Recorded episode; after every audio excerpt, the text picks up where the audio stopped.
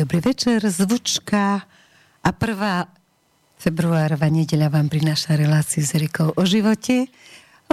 Bez rýchlych a dlhých slov by som prešla priamo k hosťovi. Dnešným mojím hosťom je Gabriel Pospíšil a ešte skôr, ako vám porozpráva Martin o tom, že kde, ako sa s nami spojíte, by som sa ťa opýtala rovno rýchlo, dnes som taká akčná na úvod. Ako sa vnímaš? Lebo sme tam hovorili, že budeš robiť o posvetnej geometrii, o zvukoch, frekvenciách. To je všetko len to, čo robíš. Ale ako sa ty vnímaš? Kto si? Ďakujem pekne za privítanie. Pozdravujem všetkých poslucháčov. Ako by som tak najjednoduchšie povedal, ja som vedomie. Mm-hmm. Vnímam sa ako vedomie, ktoré sa prejavuje v určitej forme tu, v tejto rovine frekvenčnej a hľadám svoje poslanie a snažím sa ho naplniť. Takže ešte ho len hľadáš, ešte to nie je celkom isté. To sa nikdy neskončí, to poslanie vždycky. Ale keď sa vrátim do minulosti, keď som ťa videla prvýkrát a počula a vypočula som si teda u nás doma to všetko úžasné, čo robíš a celý dom bol v pozore, tak vlastne som mala pocit, že si vlastne hudobník. Som to tak vnímala, že si napojený nejakým spôsobom na hudbu, na tóny, na frekvencie, že ti to je veľmi blízke, máš tento dar, ale že to je celé, čo teda dávaš tomuto svetu. A neskôr sa to začalo pomaly meniť a meniť a meniť. Tak opíš aspoň troška, že ktoré podnety to boli, ktoré ťa dostávali ďalej a ďalej. No, dôležitá vec je, že nikdy som nebol spokojný s tým, čo som vedel, a kde som bol a proste pravdy, ktoré som momentálne mal. Vždy som proste hľadal niečo ďalej. Celý život som prechádzal kvantum remeslami. Nevedel som, na čo mi to je. Si zručný, hej? Zručný. Kvantum remesiel. Vyrábal som si stroje sám, všelijaké zariadenie, jednoučilové, hociaké. Potom som robil ako muzikant, hral som v kapelách, potom ako zvukár, čiže zo zvukovou aparatúrou. Reproduktory som vlastne vyrábal si sám. Teraz hudobné nástroje som začal vyrábať, tým, že som proste zručný vo všetkých remeslách a stále proste som sa len motal a nič nejako mi to neprinášalo. Hej. Nebolo ti jasné, o čom to je? Bol som zmetený, že na čo mi to všetko je? A keď prišli informácie o tejto posvetnej geometrii, hej, som sa dozvedel, tak a objavil som tieto frekvencie a hľadal som, že je nejaký hudobný nástroj. Nie je, pozeral som, nenašiel som. A hovoril si, aha. A išiel som do toho. Toto bude moja cesta, si pochopil? Áno, toto je moja cesta. Teraz, keď som ho začal robiť, tak mi docakalo, no keby som to, týmto nebol prešiel, no nemám šancu ho vyrobiť. Nemám šancu. Dobre, takže toto bola taká malá ochutnávka môjho dnešného hostia. Budeme hovoriť veľa o frekvenciách, o rozvoji osobnosti, o hudbe, ale o Solfeggio stupnici. Solfeggio by som to mala vysloviť. Dobre, tak o Solfeggio. A taká malá, ako taký malý darček pre tých, ktorí nás počúvate už od začiatku. Si dáme takých 10 minút, pretože táto hudba je liečivá. Dobre, povedz to ty. Povedz to ty, že dáme takú krátku liečivú 10-minútovku, aby sa ľudia pripravili. Dobre? No, tak môžeme si dať momentálne zatiaľ len tento tón. Ale potom si môžeme dať 10-minútovku. Martin má nahraté. Áno, máme pripravenú hudbu.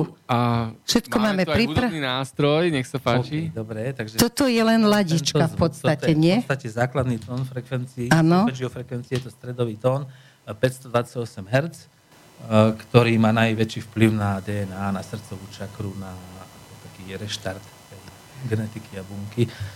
Objavil to jeden arabský vedec, genetik, ktorý týmto tónom pracuje v laboratóriu, aby teda ovplyvňoval genetiku pri tých svojich výskumoch. Čiže tento tón normálne, keď chceme ovplyvňovať genetiku, tak je to jeden z tónov, s ktorým pracuješ. Ale ešte, aby ľudia vedeli, že na čo sa majú pripraviť, na to liečenie, tak budú potrebovať 10 minút ticha, nejako sa uvoľniť, nejaké hlboké nádychy, výdychy, úplne sa uvoľniť a my im potom pustíme z tvojho CDčka tú liečivú hudbu a vlastne ona bude pôsobiť na všetkých úrovniach, hej? Na fyzickej, na duchovnej, na duševnej a istým spôsobom vás naladí na budúci týždeň, lebo ten jej vplyv nebude tých 10 minút, ktoré vám budeme púšťať, ale ten jej vplyv samozrejme je o mnoho silnejší a ak sa viete naladiť podľa toho, ako sa vy budete vedieť naladiť, tak podľa toho bude ten vplyv pretrvávať. Čiže ako keby ste dostali teraz 1. februárovú očistnú duševnú kúru.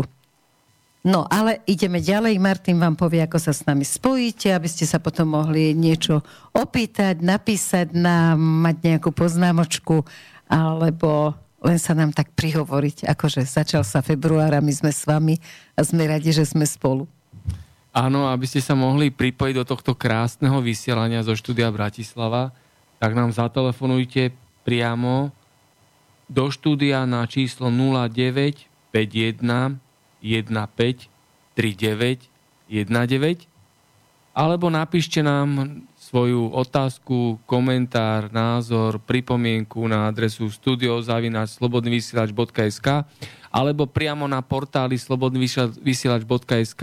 Naľavo je zelená obálka s otázkou do štúdia, tak kliknite tam a rovnako sa môžete takto pripojiť do nášho vysielania. Budeme sa veľmi tešiť a teraz vám Gabriel, ten tón.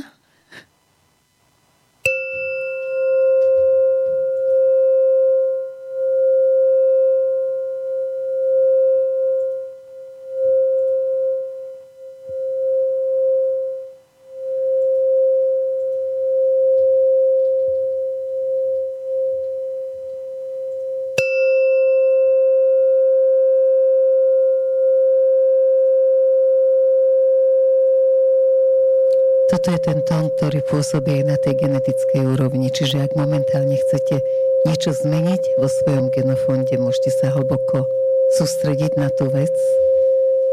A ak je vám to dané, tak to môže začať pracovať až na takejto hlbokej úrovni. Dáme si pesničku Gabrielovu obľúbenú, tak ako vždy hráme pesničke našim hosťom, aby sa cítili dobre a po pesničke krátky rozhovor a približne o 20 minút sa budeme spoločne liečiť. Vytváraj, vytváraj obrazy a divotanci na štítoch tatranských.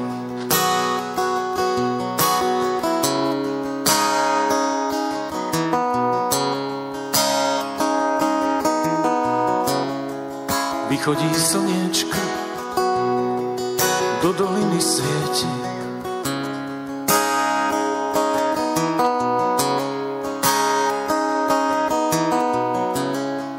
Na panenskom mieste kvitne dobrá myseľ.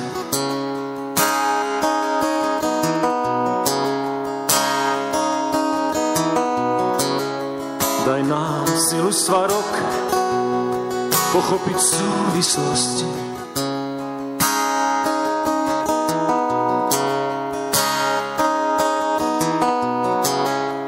Medzi jednoduchým a zložitým a nájsť cieľ.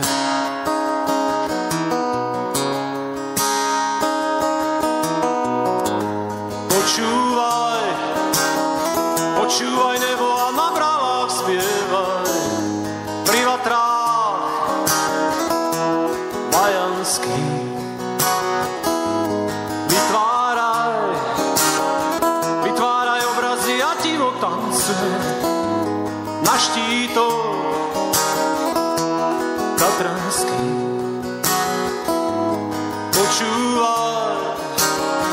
Počúvaj nebo a na bralách spieva pri vatrách majanských. Vytváraj, vytváraj obrazy a divotanci na štítoch tatranských.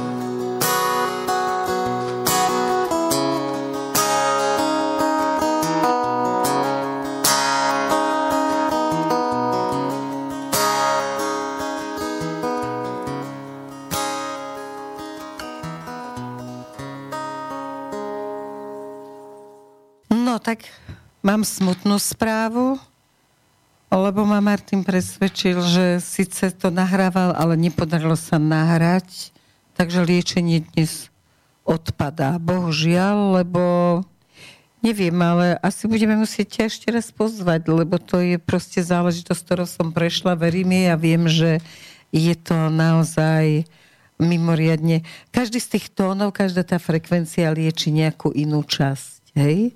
Áno, áno. A ty už medzi tým na začiatku si teda vlastne len cez tie tóny a tie frekvencie si to používal na také doľaďovanie, ale teraz už máš s tým aj väčšie skúsenosti, akože treba, že už liečiš konkrétne? No, takto by som to nazval. Nepovažujem to za vyslovene liečenie. Nepoužíval by som tento výraz. No. Lebo je to len ako keby taký spúšťač. Je to taký impuls, je to pomôcka, je to barlička. Každé liečenie je len pomôcka na to, aby ten náš organizmus, ktorý má tú samoliečiacu schopnosť, aby teda sa začal liečiť. On štartuje tú samoliečiacu schopnosť, lebo prebudí tú genetiku a bunku, vyčistí ho, ono v tej posvetnej geometrii je všetko vystavané. Všetko má otisk, božský dizajn. Všade je posvetná geometria a matematika. A keďže tie tóny sú presne v tejto geometrii a matematike, tak zasahujú do tej bunky a genetiky, ktorá je tiež v tej posvetnej geometrii. Ako keby si ona začne spomínať na tú svoju pôvodnú čistotu a všetko, čo tam nepatrí, vytláča von. Hovoríš o božskom otlačku. V akom zmysle mám vnímať slovo božský? Božský, nazvime to... Evanjelický, katolícky, no, pravoslávny. Pozor, to nie. To nie. Boh nie je nejaká osoba konkrétna. Je to, nazvime to takto, keď sa bavíme o geometrii, matematike, fyzike, o vibráciách, je to jedno obrovské, nekonečné, dokonalé kvantové pole, inteligentné, v neustálom tvorivom procese. My sme jeho súčasťou. Neoddeliteľnou. Takže nemôžeme byť nehybní. Nemôžeme byť nehybní, neexistuje stacionárny pohyb vo vesmíre, vždycky ten pohyb je buď hore, alebo dole. No a keď na sebe pracujem, tak sa škriabem hore. Keď nie, tak je to namydlený tobogán, to idem dole ako nič. Dobre, ale čo znamená z tvojho pohľadu, teraz povedz treba v rámci tvojho príbehu, čo znamená pracujem, lebo ja si myslím, že niektorí ľudia pracujú, aj keď nič nerobia. Áno. Stačí, keď vyžarujú. Áno. Lebo to je zásah do kvantového pola. Lebo ja som v prítomnom okamihu mám nejaké frekvenčné nastavenie, čo vyžarujem, a to je priamo zásah do toho kvantového pola, ktorý ovplyvňuje obrovské množstvo ľudí bez toho, aby som slovo povedal. To moje nastavenie to robí. Čiže nemusím byť hyperaktívny? Vôbec nie. Vôbec nie. Každý má svoju úlohu, svoju cestu, svoju pravdu a každá je dobrá. Nikto nie je na zlej. Takže nie je zlá cesta. Nie je zlá cesta. Keď sa niekto rozhodne, že tobogán namydlený a chce ísť dole, nech sa páči, je to jeho voľba. No dobré, áno, lebo nemáme ju prečo posudzovať, lebo on vie prečo. Áno, zlé a dobre neexistuje, veci sa iba dejú. A zase, áno, ja som sa naučila u istej pani gurui, že vesmír je v každom okamihu dokonalý a za touto vetou si stojím. Tá mi stála za to, čo som všetko prežila, kým som sa dostala k tejto vete, a naozaj je v každom okamihu dokonalý. Len tí pesimisti si neuvedomujú, že o sekundu ďalej je zase dokonalý a ja môžem veci zmeniť. Áno. Zbehol som po tobogáne dole, no čo, obzriem sa, nie je to tu Boh vie čo, tak šlapem hore, jasné. No, ako namydlený blesk. Stále mám slobodnú vôľu, o tom to je, však to všetko, aj to kvázi negatívne je stále v tom jednom kvantovom poli, ktoré je stvoriteľ. A tá slobodná vôľa spočíva v tom, že sa rozhodujem, že či idem nazad k zdroju, alebo od zdroja dole. A ty ako? No, škriabem sa hore. A škriabeš sa aj vďaka láske? No je, však to je základný princíp tohoto všetkého. Je čisté svetlo a čistá láska, to kvantové pole. No len ja som si myslela takú tú obyčajnú ľudskú lásku. Tak to je... Lebo som ťa videla s jednou, s druhou, s treťou devou a tak sa teraz verejne pýtam, keď som už tvoje tajomstva narušila a vchádzam ti do tajomných komnát, že čo robí pri tom rozvoji osobnosti s človekom láska?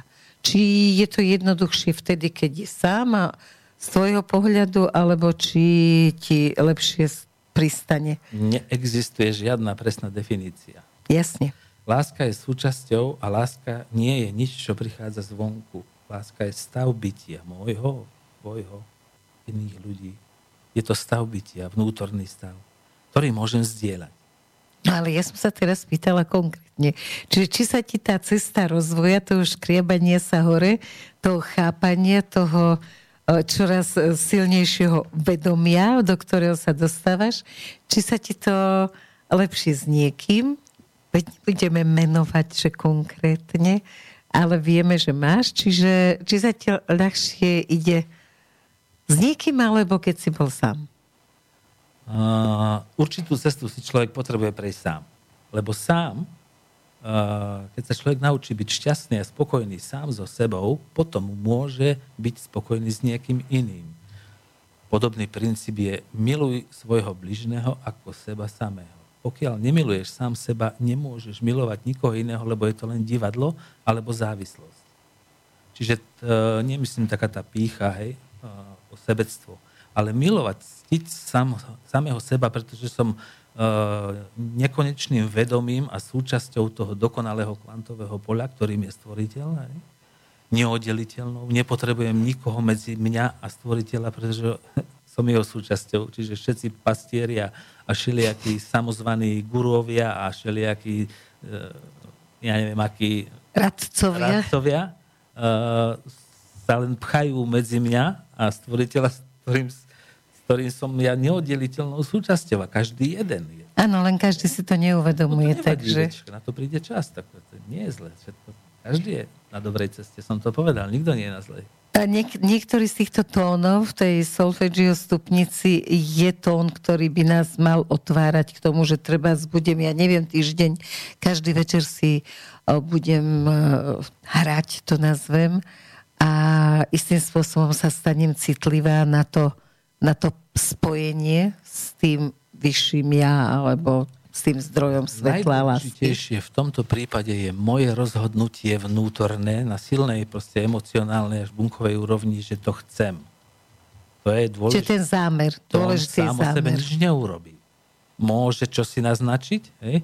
Ale poviem, určite tie tóny je ich 9 a každý má nejakú tú funkciu, čo je od toho základu, že bolesť, fyzická, duševná, potom je tam obal, to znamená aura, koža, potom sú tam pocity viny, strachu, nejaké nespracované traumy, ďalšie tóny, potom sa prechádza až ku genetike, srdce, genetika, hej, povedzme akože zázraky.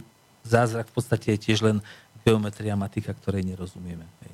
Nič iné to nie je. Neber mi zázraky. Dobre, takže tieto tóny nás nakopnú. Ja si myslím, že naši posluchači vedia, že si nemyslíme, že ten tón nás zmení, ale že nám pomôže otvoriť tú časť, ktorá potom bude priťahovať v rámci zákona príťažlivosti, áno, že bude priťahovať práve to, čo potrebujeme vyčistiť. Presne v tej časti, čo som hovoril, že on ako keby zasahuje na tú genetiku, na tú bunkovú genetickú pamäť, pretože tam je pamäť obrovská. A čo tam nepatrí z toho pôvodu nastavenia, tak sa snaží akože vytlačiť. To znamená, ak tam je nespracované strachy, traumy, tak zrazu mi tečú slzy, plačem, nemôžem ten tón počuť, chcem od neho uísť. Hej? Robí mi zle. No, pretože mi šiaha na moju bolesť. A vyťahujem ju. Tu máš, poď, spracuj ju, ber ju. A rob s ňou niečo. Lebo kým ho nespracuješ, neodblokuješ, nepohneš sa ďalej. Čiže nemusíme ten plač nejako potlačať. Nie, prijať. Prijať, lebo proste veci sa dejú, či sa nám to páči, či nie. A my, keď ich neprijímame, poviem to tak, stane sa mi nejaká trauma, hej.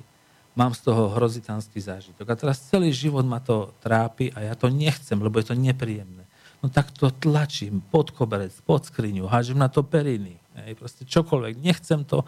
No ale to je zhluk energie, ktorý som vytvoril a tvári sa ako podbytvostka moja. Uh-huh. A ona nemá kam ísť, ona je moja. A ja ju vyháňam. No ona sa tlačí domov. Ona chce ísť domov. Hej? A kým ju nepríjmem, čím viac ju tlačím, tým viac sa tlačí domov. A keď ju príjmem, že to pochopím, poviem, no poď, túto si moja sadka aj ku mne, voľako to spolu dáme. Prišla si ma niečo naučiť, tak ja sa posnažím to pochopiť. a nejako to spolu dáme. A ona je zrazu šťastná, že je doma a prestane byť traumatická. Mm-hmm. Prestane otravovať, jej? Lebo je doma. Tam, odkiaľ... Nič od seba neodháňať. Ani doma... smutok, ani depresiu, ani zlé spomienky. Všetko je tu na niečo. Veď všetko zlé je na niečo dobré a čo nás nezabije, nás posilní. Veď to funguje. To je fakt, ale niekedy tá cesta k tomu, aby sme pochopili, že nás to posilnilo vlastne, keď sme si mysleli, že nás to už zabíja, je niekedy dosť dlhá. Je, nevadí. Ako nevadí, vieš, lebo čas neexistuje. Však. Čas neexistuje, áno, vo vesmíre, ale tu na čas existuje. Vedomie sa posúva. Keď nespracujeme túto vec, no tak prepadneme a ideme na reparát. No dobre, ale ja by som dala príklad, lebo tieto teórie toho je nesplné knihkupectva, antikvariáty a naše knižnice. Dajme tomu, že ti otec rozbil hlavu, až tak ťa mlátil. Takže čo máš s takou spomienkou podľa teba urobiť? Chceš na ne zabudnúť, chceš ju vyhodiť z obehu. Áno, ubližilo mi to v tej chvíli. Bolo to aj bolestivé fyzicky, určite aj duševne, hej, teda to srdce to zasiahne. A dôležité je porozmýšľať si spätne nad tým, čo mi to spôsobilo. Kde ma to treba nasmerovalo v živote? Ako ma to ovplyvňuje v živote?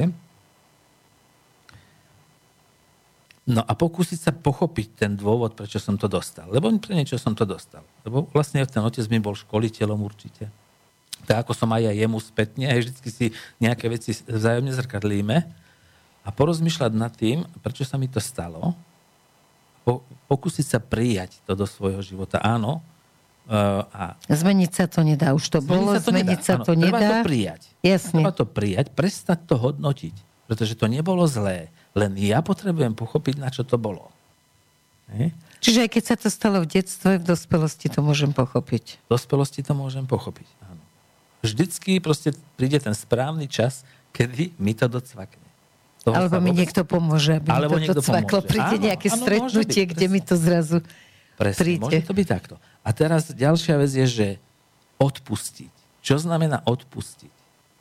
Odpustiť neznamená, že ja ti teraz prepačujem a ti to vymazávam. Ja nikomu nič nemôžem vymazať. Každý, čo si spravil, čo si vytvoril, si potrebuje karmicky spracovať, pochopiť. Odpustiť znamená otvoriť kohútik a odpustiť z nádoby. Napríklad, alebo ja hovorím, že odpustiť znamená pustiť od... Potom sa môžeme porozprávať o slovenčine, o našom nádhernom jazyku. To sú naše časté témy, že pustiť to preč, lebo ja nie som väčší ako ty, ani menší, ja ti nemám čo odpúšťať, akože ja tebe budem odpúšťať, že ja som ten veľký teraz a teraz sa budem nad tebou vyvyšovať. Ako pustím to preč a tým pádom som to odpustila, lebo už to nie je vo mne. Čiže už sa na teba krivo nepozerám. Geniálne si to opísala, krásne. Som skvelá, to chce pesničku. Budeme pokračovať o našom krásnom jazyku.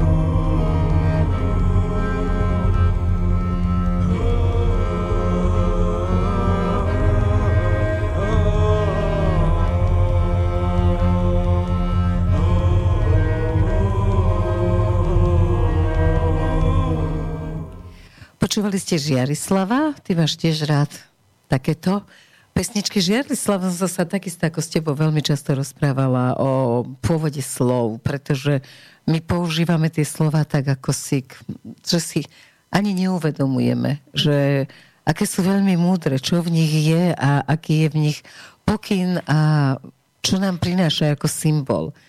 No ty na to máš tiež krásne prirovnania, tak poď. No dobre, takže skúsime najprv s takým slovom zaujímavým, že viera. Viera, áno. Ja som sa ťa pýtala na náboženstva, ale náboženstvo a viera naozaj nie je to isté, takže viera, no. Nie, vôbec to nemá nič spoločné s náboženstvom, ani so žiadnou cirkvou. Viera je viedať ra. Viera. Viedať je poznávať. Uh-huh. Ra je svetlo. Čiže poznávať najvyšší svetlo. Princíp, najvyšší princíp, egyptský ra. Áno, aj náš praslovanský princíp ra. A poznávať najvyššieho je nekonečný proces vývoja evolučného, návratu k nemu. Takže pod tým slovom viera naozaj by sme si mali uvedomiť, že či ju máme, alebo nie, či vieme s tým ra, byť stotožnený a byť s ním, alebo je to len slovo. No, veď ja tak verím na 50%. No buď tehotný na 50%. Tak, ako si to nejde. Tak. No a teraz tento základ, to ra máme vo veľa slovách. Koľko mi teraz príde na rozum, ale radosť, dosť svetla. Uh-huh. Čo máme? Urá, nie hurá, to už je skrivené. Urá je so svetlom, s najvyšším. Preto kričali vždy na oslavách. Urá, urá, sme pri tom svetle. Jasne. Najvyšším princípom. Alebo... A čo tak nejaké ťažšie? Ťažšie. No povedzme si, že my máme... Učia nás históriu, ale my sme mali dejiny. A my sme mali minulosť. Uh-huh. A história je to, keď si rozoberieme to slovo, je iz, čiže z tóry. Tóry, zo židovskej tóry. Áno, zo židovskej tóry. Tak táto súvislosť mi nikdy nenapadla. Áno, toto je to. Čiže všetko, čo sa dozvedáme my teraz, je upravené podľa tohto princípu. Tam sú potom zaujímavé zákony. No. My sme mali kóny. My sme mali totiž napríklad... Ako Slovania, my teda nie my dvaja, ale my ako Slovania. Naši predkovia nemali zákony, ale kony. Konať, vykonať, pokonať sa, dokonať, skonať. Ten koreň toho slova sa objavuje vo veľa slova. A kony sú to, čo slúži jednote. A z jednoty nemôžeme vyčleniť nič. Morálne princípy, ktoré slúžia ako všetko, čo robím, konám, myslím, robím pre jednotu.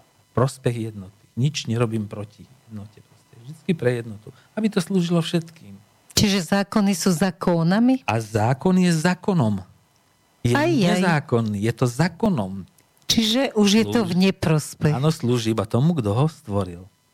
Kto ho vydal. Tak potom je jasné, prečo je taký chaos vo svete. Áno, presne tak. Kony zmizli a začali zákony. Áno, presne. A nepriniesli to sem náhodou naši vierozvestovia? Tak, v tom období to bolo, áno.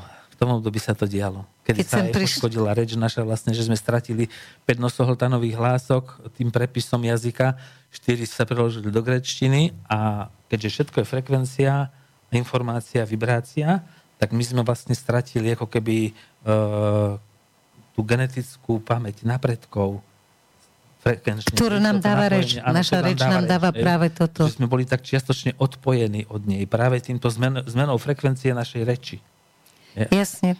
No ale tak pre mňa je absolútne paradoxné, že Cyril a Metod sa dostali medzi 100 najväčších Slovákov, pretože kto si číta historické knihy, tak vie, že nás naozaj nedostali k dobrému, ale práve naopak zobrali nám to naše. To, ktoré bolo pravé. Už ako to bolo presne, ťažko teraz polemizovať, ale v tej dobe sa to proste udialo, že kto to mal proste na svedomí... Osobne sa to nedá presne akože prideliť. Ale v historických knihách to je. No v tom by sa to proste menilo. A presne takisto ako potom v týchto časoch napríklad ideológ Hitlerov Goebbels vedel presne, čo potrebuje urobiť, aby posunul myslenie a ľudí, aby nás odpájal od intuície, tak posunul komorné A zo 432 na 440. Čiže to je presne to, čo ty máš teraz tú solfeggio stupnicu, tá je... No tam je každý tón v inom komornom A, to už je posvetná geometria, to je ešte hlbšie. Uh-huh. Kdežto 432, to bolo po temperovaní ladenia Bachom, lebo tieto frekvencie solfeggio sa nedajú používať pre viacej nástrojov, lebo sa neskutočne miešajú. Uh-huh. Geneticky, matematicky oni vytvárajú iné harmonické frekvencie, proste všelijaké iné zvuky. Čiže symfonický orchester a koncert ich nemôže použiť. Jasne, nebola by to symfónia. Proste by sa rozmazali tie zvuky. Uh-huh. Čiže on to musel temperovať, aby sa neovplyvňovali. Ale bolo to stále v ladení 432, ktoré nepoškodzovalo tú pravú hemisféru. Čiže nás napájalo neustále na ten zdroj. Boli sme v napojení, v intuícii, v pochopení, vo vedomí. Keď tí autori, ktorí písali skladby do 1934, to bolo alebo tak, prijaté v nejakej francúzskej konferencii, kde to vlastne Goebbels navrhol, tvorili neskutočné diela. Bach, Mozart, Beethoven, hej? Neskutočné diela, lebo boli napojení. Oni dostávali tie informácie z univerzálneho vedomia. Veď keď to počúvaš, máš pocit stále, ako keby si bol niekde inde. A jak sa to preladilo? Kde sú také symfonické diela? Kto to dneska napíše? No. Nikto. Neexistujú. Sú všelijaké nejaké symfónie, ale to nemá nič spoločné s tými dielami, ktoré vznikli, ktoré boli ako keby z kozmu proste prišli. A ich cieľom bolo asi presne to, aby nás pozdvihli k tomu božskému. Presne. A presne preto bolo to komorné a posunuté. Ono síce sa nám tá muzika páči, všetko, ale tá vibrácia zase je iná. Pri geometrii a matematike, nič iné, je iná. A ona nás frekvenčne odpája od našeho napojenia na univerzálne vedomie, od intuície. Áno, a toto už aj dokazujú vedci. Proste toto nie je len nejaká akože... Ako vravia niektorí. To je taký ezoterický blábol. No toto sú veci, ktoré sú už dokázané. A posvetná geometria je jasná, že sa v nej stavali stavby. No, proste žilo sa podľa toho. Ja poviem jednu vec. Sa mi podarilo hrať v Liptovskom Mikuláši v synagóge. Jedna z najväčších a z najlepšej akustiky na Slovensku. To musel byť zážitok. To som hral, tam bolo asi z 30 ľudí, boli z 30 krajín ľudia. To bola Esperanto konferencia. A tá synagóga je veľká. Ja som na tom nástroji hral bez jediného mikrofónu a reproduktoru a rezonovala celá budova, pretože je v posvetnej geometrii, ktorá ladí s tým nástrojom. To nepotrebuješ žiadne reproduktory. To nechápali ľudia, že proste v ktoromkoľvek kúte tej budovy ten nástroj tak rezonoval, že vibrovalo celé telo. Fantastické. A o tom toto je proste. Oni vedeli.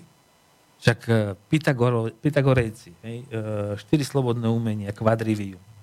Tam, keď si pozrieme, tá geometria, proste, to sú tak dokonalé veci, oni takými vecami ovládali a proste vedeli, že niekto povie, ako vtedy vedeli oni, že koľko je to 432 Hz, ako majú ladiť. No, nepotrebovali meracie prístroje, oni to dokonale vypočítali.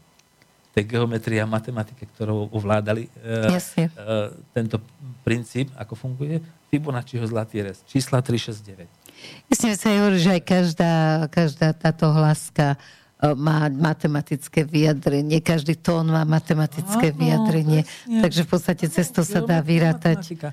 Veď tieto solfeggio frekvencie, tých 9 solfeggio frekvencií, ono ich bolo 6.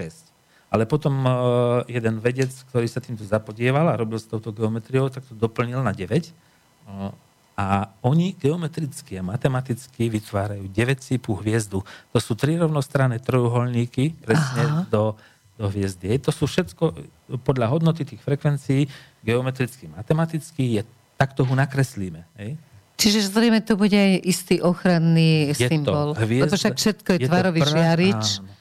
Je to prapôvodný, praslovanský energetický znak, sa tomu hovorí oberežník, ktorý sa volá... Oberežník sa volá. Oberežník. A je to hviezda Inglie, kde Inglia je prvotné svetlo, z ktorého všetko vzniklo. Veľký tresk, alebo ja neviem, prvé slovo, alebo prvá myšlienka. To je jej geometricko-matematické vyjadrenie. Takže keď si malujete mandaly, tak skúste aj cez tú 9-cípu hviezdu. Bude mať určite tá mandala svoju nádhernú frekvenciu a zrejme... Či slovo vyžaruje energiu, frekvenciu, dokáže ovplyvňovať. Takisto farby, vône, všetko je frekvencia. Takisto geometrické útvary a obrázky namalované majú torzné polia. Čiže torzné pole, ktoré nejakým spôsobom pôsobí. Čo s tým urobím ja, ako to viem použiť alebo nepoužiť, je na mne. Alebo keď neviem, tak môžem si aj škodiť, lebo veľmi veľa žien, ktoré milujeme šperky, takmer všetky, tak si dáva rôznych tvarov šperky do uší, do nosa párskam. A jednoducho môže to často aj škodiť, lebo sú to veľmi silné symboly, veľmi silné. Presne tak. Vlastne žiariče tvarové. Čo nosím na sebe, aké obrázky, aké slova. Je všetko veľmi dôležité. A teraz pri tom tetovaní by som tiež dosť uvažovala, čo si dám vytetovať, akože kam a čo je dosť dôležité. Nož, dajme si nejakú pesničku a potom porozprávame sa ďalej, lebo ty si pridal aj fujaro k tomu, čo si začal robiť. A pozdravíme Martina.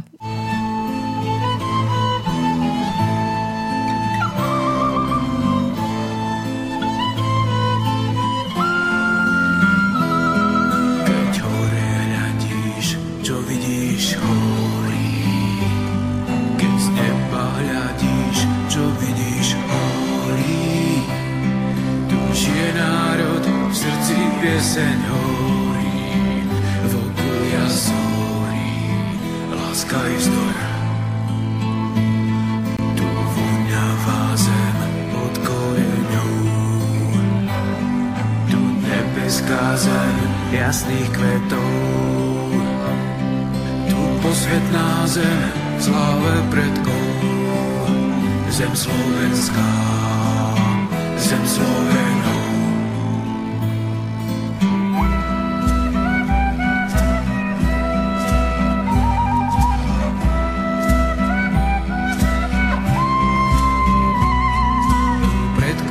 Svetili svetov háje, tu proti presíle sa byli s hnívom, tu pravdy slavili sme ako báje, stávali máje cťu starešinou, tu na slnovravství horeli bádry, tu putnici stúpali kradbám Tátry. Stali sme stokrát proti zlúri, v slobodnej vôli, slavným činom. Tu odňavá zem od koreňov, tu nebeská zem jasných kvetov, tu posvetná zem sláve predkov, zem slovenská, zem Slovenov.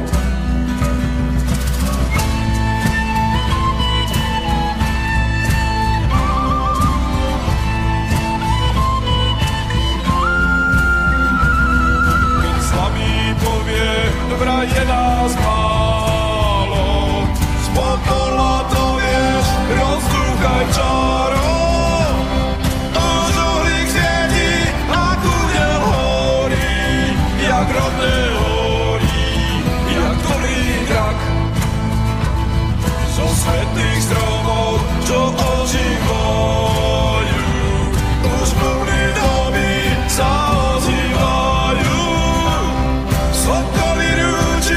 Sa prebúdzajú, však srdci majú a orný zrak.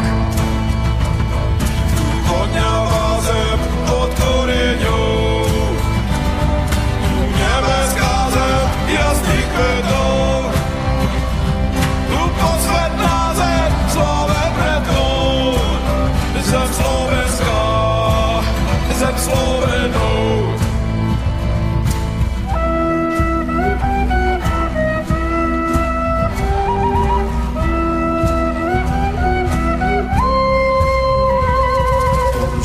Statočné rodili deti, tu vedmi uzlili pupočné štúry, tu slncový koň na dušu nám svieti a odpovieti presvetli múri. Tu koreňou zem voňavá. Tu jasných kvetov zem nebeská. Tu v slave predkov zem posvetná. Zem Slovenov, zem slovenská. To bolo krásne vyznanie Žiarislava, ináč Miroslava Švického, ktorého poznáte aj z vysielania Slobodného vysielača. Počúvate Slobodný vysielač, reláciu s Erikou o živote. Je 15 minút po 9. hodine a my sa rozprávame s Gabrielom Pospíšilom. A teraz hovoríme vlastne o tom, že ty si tú hudbu začal zdokonalovať. Najprv si teda urobil ten nástroj. Vôbec ako človeku napadne vyrobiť nejaký hudobný nástroj, ktorý je úplne iný ako všetky, ktoré sú tu. Odkiaľ to prišlo tam? No, ono to prišlo odniekadiaľ. Ono to odniekadiaľ prišlo. Ja som tu na to prišiel. Je to moje poslanie. Ja som tu na to prišiel, že je to moje poslanie, pretože celý život ma k tomu viedol, aby som to vôbec vedel vyrobiť. Ale že iná stupnica. Ako pochopila by som, že vyrobíš hudobný nástroj nejaký, ale ako ti prišlo, že iná stupnica... No oslovilo ma to, zasiahlo, ak som tieto informácie objavil, tak ma to zasiahlo tak mocne, že som si povedal, tento nástroj ja idem urobiť. Proste moja úloha bola vrátiť. A fyzicky si začal zbierať drevo, kov? No nie, to bolo, proste to bolo tak, že ja som sa rozhodol, že ten nástroj idem spraviť. Prvý proste pokus bol 9 tónov, solfeggio. Nejak proste tým, že som sa k tomu mal dostať, že som to mal vyrobiť, tak som vedel presne, takýto materiál kúpiš, sadol. Takže... Takéto rúry si kúpiš, takéto ozvučnice a naladíš ich, sadlo. Najhorší bol experiment s paličkami, ako ho rozoznieť, ako vyrobiť paličku, aby sa rozozniel tento tón. Ale aj to prišlo. To by také nápady chodilo, odkiaľ to ja mám? No veď to, nebol si prekvapený. Odkiaľ to ja mám? A prvé to naladenie bolo také, že áno, celkom to ladilo, ale vôbec ma to neťahalo hrať, neinšpirovalo, nevedel som, však tam stupnice neexistujú, to je úplne iná geometria, matematika. Noty nemáš. Noty nemám, to sa ani nedá, však to proste neladí, tam je každý tón v inom komornom A, čiže tam je tá geometria úplne iná. To sa nedá, žiadny nástroj s tým nemôže hrať, čo je tu vyrobený v tejto dobe. No, takže... Ono mi to prišlo, proste som vedel, že takto, ako takým citom, feelingom, že som cítil, že tento materiál potrebujem, aby ja ten tón som dopredu počul. Mm-hmm. Aký má byť. Preto som vedel, že ktorým materiálom to dosiahnem. Hej? Čiže to bolo taká a som sa čudoval, že do keľu, že odkiaľ to ja viem, do keľu, že no mal som ho vyrobiť, no proste, možno, že si to, ja neviem, pamätám, kedy si som už možno taký nástroj vyrábal. Takže je to možné. A teraz sa to len vlastne vrátilo. Ja som vlastne nič neobjavil. Ani nič nevymyslel. Ja som iba vrátil to pôvodné, čo tu bolo. Poviem taký jednoduchý príklad. No najprv dokončím to, že keď som ho dokončil to ladenie, tak stále mi tam jeden tón nesedel, ktorý som doplňal. Lebo ja som tých 9 solfeggio frekvencií potom podľa intuície doplnil do stupníc takých tých netypických, aby sa dali hrať melódie. Čiže základ je tých 9, tých tam je a zbytok som doplnil do 2,5 oktávy, skoro 3 oktávy. A keď som ten jeden tón zamenil, ten nástroj sa zrazu otvoril, ja úplne normálne husia koža, mačičku, čo som mal, tá sa mi prilepila k nohe, ani sa nepohla.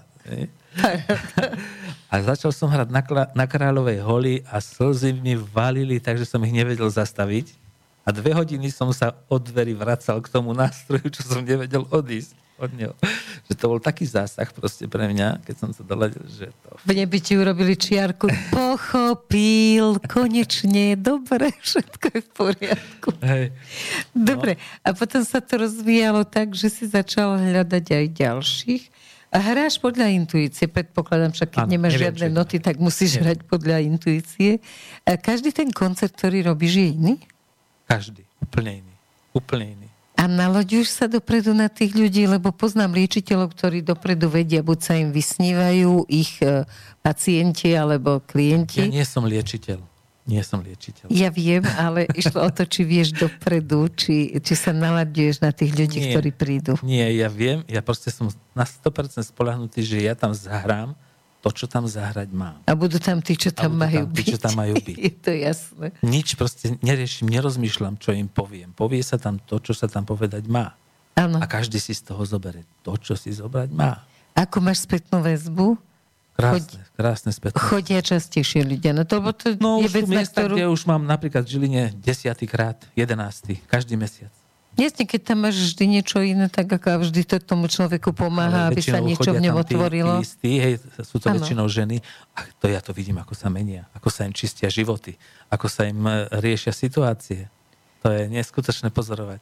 Tak ma veľmi mrzí, že sme dnes nemohli urobiť to púšťanie. Nevadí, ešte si to niekedy, áno, ešte si to zopakujeme. Ono sa to ťažko, ako cez mikrofón totiž, ja som to 8 mikrofónmi nahrával, ale ťažko sa to, lebo tie vibrácie sa sčítavajú. A teraz si pridal, predtým si tam mal pridané bubny? Áno, väčšinou so šamanským zrámovým bubnom hráme, lebo ten je taký k tomu veľmi silný, veľmi dobrú energiu, proste ho tak ako keby povznáša ten nástroj a je inšpiratívny, lebo hrá so mnou mladý chlapec, kamarát, Maťko Rizman sa volá, veľmi šikovný.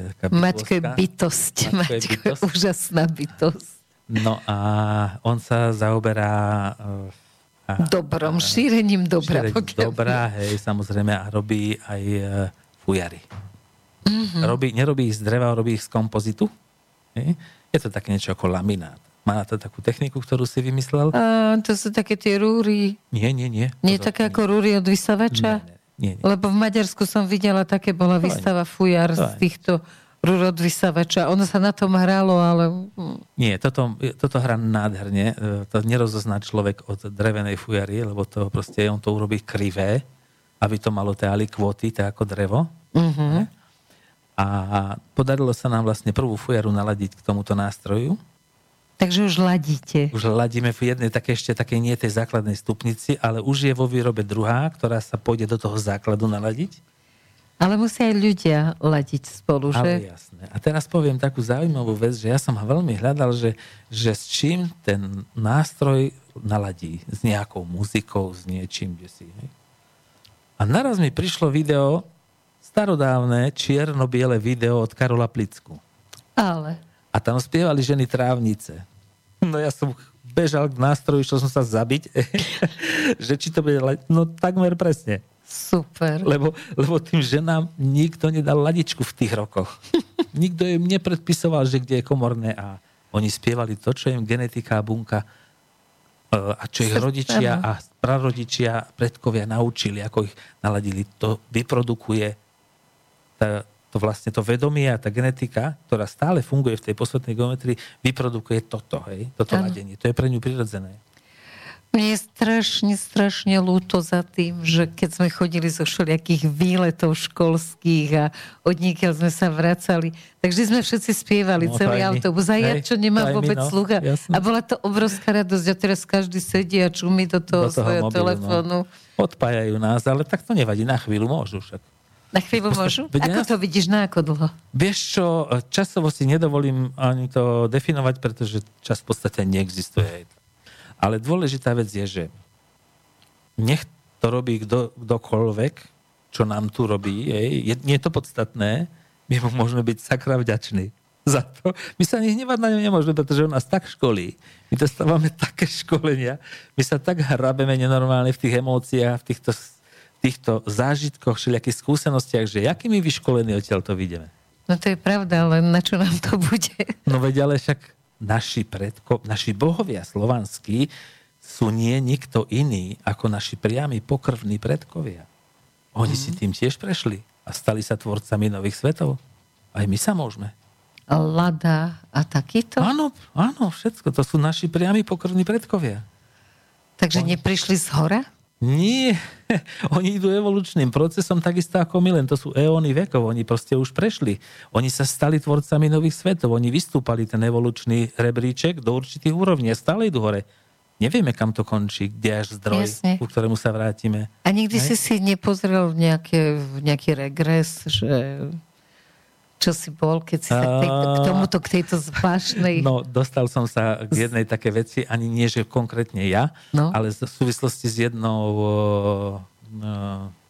ženou a som pravdepodobne v Atlantíde týmto už liečil. Týmito nástrojami, ale zem, viac menej ľudí. Zem proste a... No tak nehovor, že ja nie som liečiteľ. Každý je liečiteľ.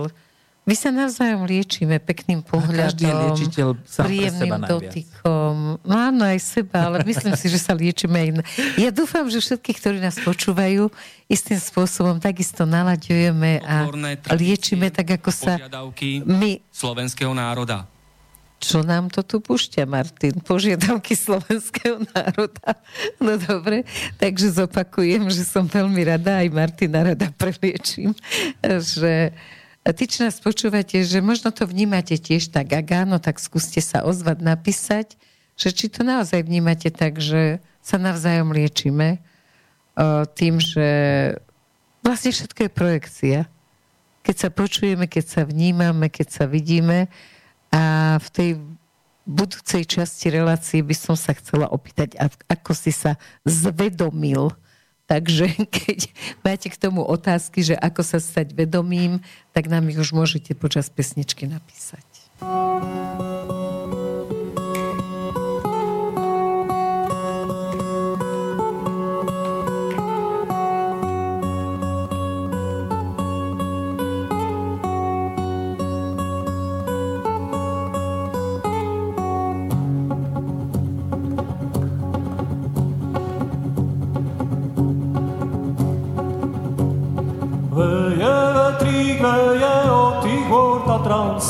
Prebúdza bytosti, už stoja na vlastných nohách.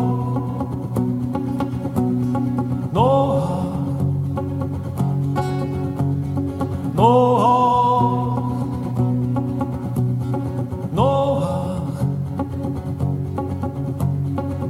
Už stoja na vlastných očích, otvárajú v rodnej domovine, ožive spievajú život. Živá.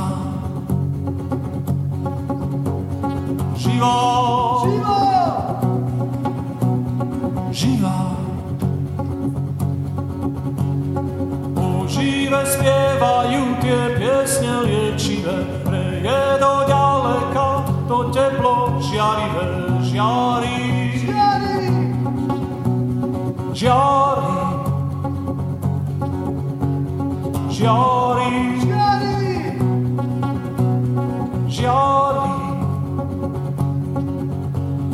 Piesňou dári znejú od tých hôr tatranských. Piesňou dári znejú od tých hôr tatranských. Tečie voda, tečie vyviera z prameňa, mocný duch prírody i srdcia z kameňa mení.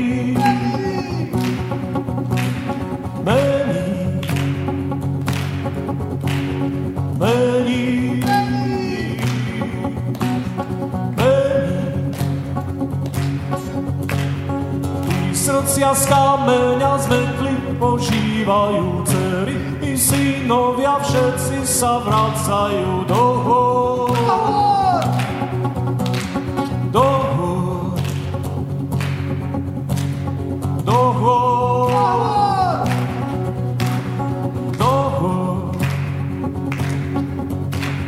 Piesňou dári znejú od tých hôr tatranských.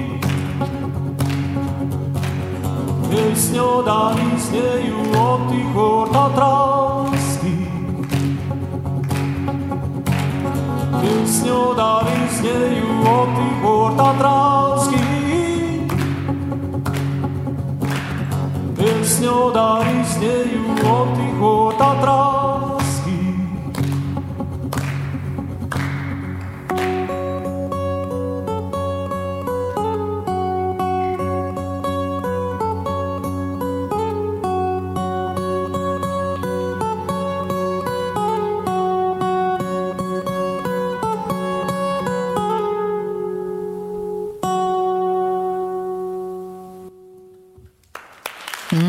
môžeme sa začať rozprávať o zvedomení sa. Čiže ako sa začalo meniť, lebo ako samozrejme, že pred rokmi sme nehovorili o tom, že sme vedomí a chceme byť vedomí a všetky tieto veci. Ako si sa ty dostal k tomu konkrétne, že si začal rozmýšľať nad tým, že či sa správaš vedomým spôsobom?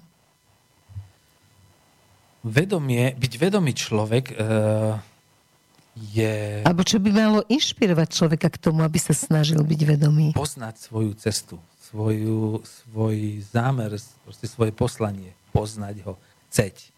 V prvom rade je chceť. Na hlbokej úrovni emocionálnej túžiť, poznať svoju cestu a svoju pravdu. Pretože každý má svoju cestu, svoju pravdu a každá je dobrá. Pýtať sa proste, prečo som tu. Vnútri. Áno, na čo som tu, čo je moje poslanie a keď to cítim, nie len tak, že si položím otázku alebo niečo omielam každý deň bez ducha. Jasne. To nefunguje.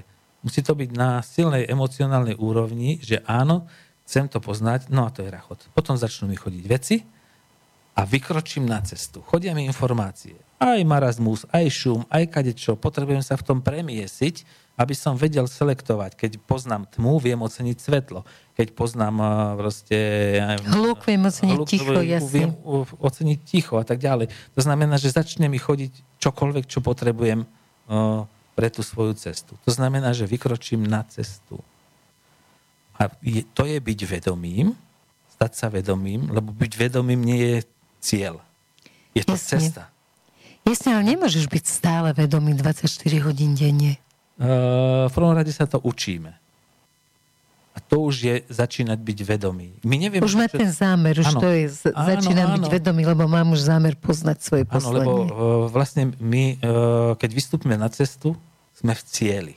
Pretože my nemôžeme hodnotiť, piataka, že sa nevyzná do jadrovej fyziky. On nie je horší, on je iba piatak. Jasne.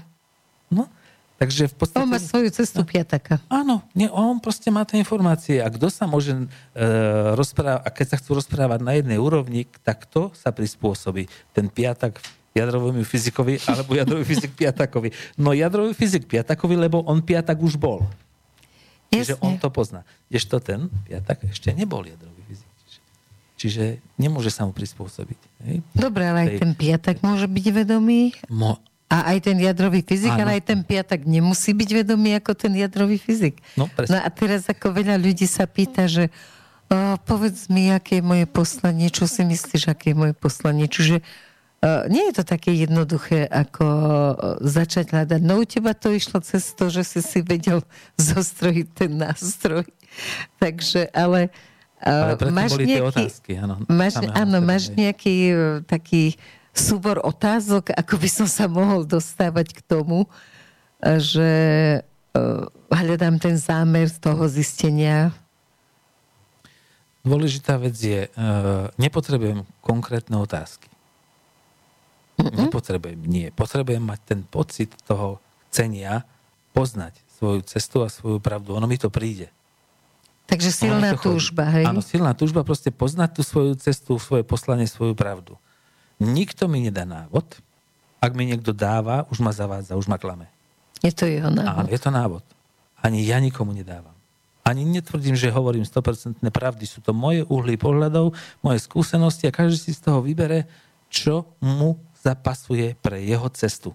Len toto vyzerá ako keby taká nadstavba a taká realita životná je, že teda chodím do práce, lebo potrebujem zaplatiť nájomné, hypotéku, poukážky deťom na neviem čo všetko, kam chodia. A v tom každodennom naháňaní sa, v tom chaose vlastne nejakým spôsobom, ako keby som strácal. Lebo nemôže byť zmyslom môjho života, ako ísť si pre svojich 500 eur a... To je tak nastavené. To je tak zvané dobrovoľné otroctvo. Že to je najhoršia forma otroctva, lebo keď ma niekto dá do okov a mláti ma, tak je jasné, že som otrok. Kdežto keď ma vedú takým spôsobom, že vlastne myslím, ja to chcem. Že som slobodný, áno, že ja to chcem. Áno, tak som vlastne v najhoršej forme otroctva, lebo som sa sám preto rozhodol. Hej. No ale ako si sa zbavoval otroctva? Ako...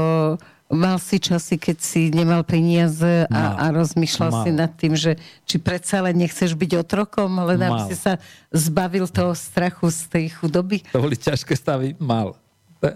Áno, proste ale... človek to nesmie všímať, alebo čo s tým má robiť?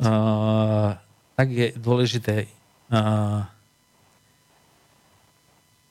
by som povedal, dôvera to svoje vyššie vedenie, ktoré ma vedie cez srdce, že všetko mi príde do života to, čo potrebujem a že budem mať hojnosti a všetkého dostatok, čo potrebujem pre svoj život. Hojnosť je to, čo potrebujem.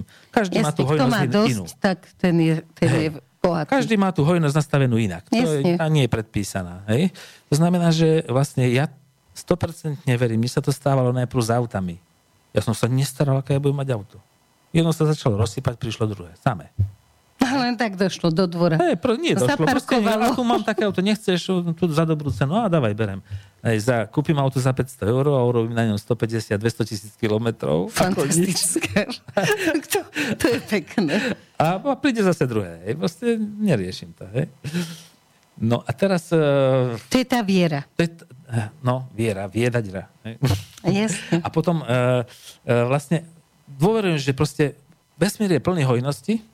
Iba my sme nastavené v programe nedostatku a strachu z neho. Uh-huh. Tady sme najviacej ovládaní. No ale je to taká veľmi bežná pozícia. Je to veľmi pozícia. To znamená, že keď sa naladím na tú hojnosť, lebo to je vesmír je plný hojnosti. Hej? Čo nemusí znamenať, že vyhrám športku? No to vôbec nie, to nie je hojnosť, to je nadbytok. To je prebytok. Uh-huh. Hojnosť je to, čo potrebujem pre svoj život, pre svoj duchovný rozvoj, aby som mohol proste sa posúvať. To je hojnosť. A cítiť sa v pohode. A cítiť sa proste v pohode, hej. Nemusieť proste robiť niekomu otroka a vydávať energiu.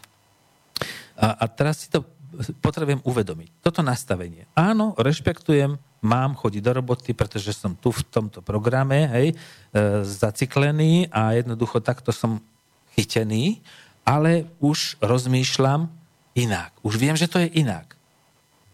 To, čo momentálne robím, prestanem dávať tomu tú pozornosť takú tú negatívnu, proste príjmem to, nájdem si niečo, čo ma tam teší, baví a proste robím to s radosťou. Začnem to robiť s radosťou. Ale už rozmýšľam o inej ceste a už ten vesmír, aha, radosť. Radosť sa mu páči. Tak dáme niečo, čo poteší. Lebo neexistuje v univerzálnom vedomí záporné znamienko ani slovo nie, lebo keby sme si... Tam sú iba obrazy. A keď sa každý pozrie na obraz, tak vidí to isté. Kdežto keď ja poviem vetu, 100 ľudí ho každý rozumie ináč, lebo má iné nastavenia, iné filtre, inú výchovu. Každý máme filtre pred zrakom a každý vidíme... Tak ale aj ten obraz môžem vidieť inak. No niekomu sa páčia tulipány a povie... Nie, ale krásne. Vidí tie isté tulipány ako ty, či sa mu páči, lebo nie, to nemá... Nehodnotí. Vidí tulipány. Bez hodnotenia. Kdežto keby sme chceli vytvoriť obraz neprší. Nejde. Taký obraz neexistuje. No, na neprší nie, ale ja neviem. No tak neexistuje neprší. To znamená, že ja nechcem tú chorobu alebo nechceme toho politika. No tak mu strkáme do kyvadla, dávame mu energiu, pozornosť a jemu sa darí. Veselo, proste sami si na seba kauzy vyťahujú. A tak sa im fajne darí, že len hej. Lebo ľudia sa na nich zlostia, hnevajú a protestujú. A posielajú im energiu. Strkajú im do kyvadla a to sa kýve. Veselo. A keď sa otočíme chrbtom, hej, môžu smečovať na nás. 2-3 loptičky vystrelí, keď sa mu nevráti a prestane hrať. No? Nikto s ním nehrá. To by bolo zaujímavé na nejakých mediálnych prednáškach povedať novinárom, že upokojte sa, nemusíte stále strieľať do toho istého, lebo ho len krmíte. Musia, lebo majú 100 peniaze. No a pritom to práve sme, že môžem byť vedomý, ale nie stále. Hej. Tie peniaze sú, ale prečítala som si takú múdru vetu, lebo o všelijaké definícii peniazy som hľadala, som niečo také písala a jedna bola krásna, že peniaze sú duchovná záležitosť, preto, lebo predstavujú hodnotu tej práce, ktorú som urobil. Ja sa tak strašne rád tomu vracem. Je to zase len geometria matika. No tak to teraz vysvetli z hľadiska geometria. Je to energia proste. Je to energia, je to vibrácia. Je to určitý druh energie. Zmením túto energiu na túto. A keď ju používam správne pre jednotu, hej, ako v rámci konov, no tak fungujú pre nás, pre všetkých spoločne. Kdežto sú použité tak ako zákon. Dobre, a teraz ako keď sa vraciam sa k spravodlivosti. To bol tiež jeden z konov. Tá spravodlivosť. Čo si myslíš o tom, že teraz to je bez nejakého hodnotenia alebo závisti? Jeden športovec, ktorým je veľmi sympatický futbalista, skrátka podpíše zmluvu na 3 roky na 9 miliónov. Jeden chirurg, ktorý je mi rovnako sympatický, má problém, aby zarobil 2000 eur mesačne. A ešte keď ich zarobí, tak mu ich závidia. Tak čo k tomu by si povedal, Mile? Dajte ľuďom chlieb a hry. Čiže za tie hry treba lepšie platiť? Treba ľudí zabaviť, aby si nevšimli, ako lezu do otroctva. Treba ich proste... Tento svet ale je už len o zábave. Tento moderný nový svet je už len... My sa chceme uzabávať, vyslovene. Chcete sa uzabávať. A nevšímame si, ako nám berú slobody. Ako nás proste zaťahujú do... My si to nevšímame, pretože sme... Zapodievame sa hrami a všeli proste a bojujeme kluby proti klubu a proste my sme ochotní fakt, aby tí, čo tam naháňajú loptu, potom zarábali, po ihrisku zarábali také obrovské prachy a pritom ten, čo zachraňuje životy, nemá tie peniaze. Nevieme doceniť ich. No a toto je to, čo sa pýtam, že ako vidíš potom z toho pohľadu vesmírneho, kde je tu spravodlivosť? No tu nie je zatiaľ. My si ju potrebujeme vytvoriť. My sa potrebujeme vrátiť späť ku jednote, lebo keď si zoberieme slovo príroda, to je to, čo je pri rode. Príroda je to, čo je pri rode. Čiže pri zrode. Pri rode. Rod ako taký. Čiže neoddeliteľná súčasť rodu. To je príroda. A my sme od nej odišli. Z jednoty. My sme sa odpojili. A my sa potrebujeme vrátiť do tej jednoty, kde platia kony a kde proste je jednota. Lebo z jednoty nemôžeme vyčleniť vôbec nič. Ani kameň, ani trávu, ani živočichy, ani planety, ani ľudí, ani rasy, nič. To je jednota. Sú všetky rasy. Všetky planety, všetko proste to je jednota, lebo to je jedno kvantové pole, v ktorom sa to všetko deje. No teraz si ma nejako veľmi... No ešte to dovysvetľuj. Celkom som ťa nepochopila. Čo je jednota? Jednota, chápem, čo je jednota, ale v rámci tej spravodlivosti a tej jednoty hovoríš len o tom, že sa tam máme vrátiť. Hej? Nemá to nejakú súvislosť. No to slovo stratí zmysel spravodlivosť. Keď začneme používať kony, budeme automaticky... Budeme automaticky morálni a to sa nikomu ani nenapadne. Aby... Áno, presne tak. Je to jasné. Tak potom ťa chápem. Tak to chce pesničku.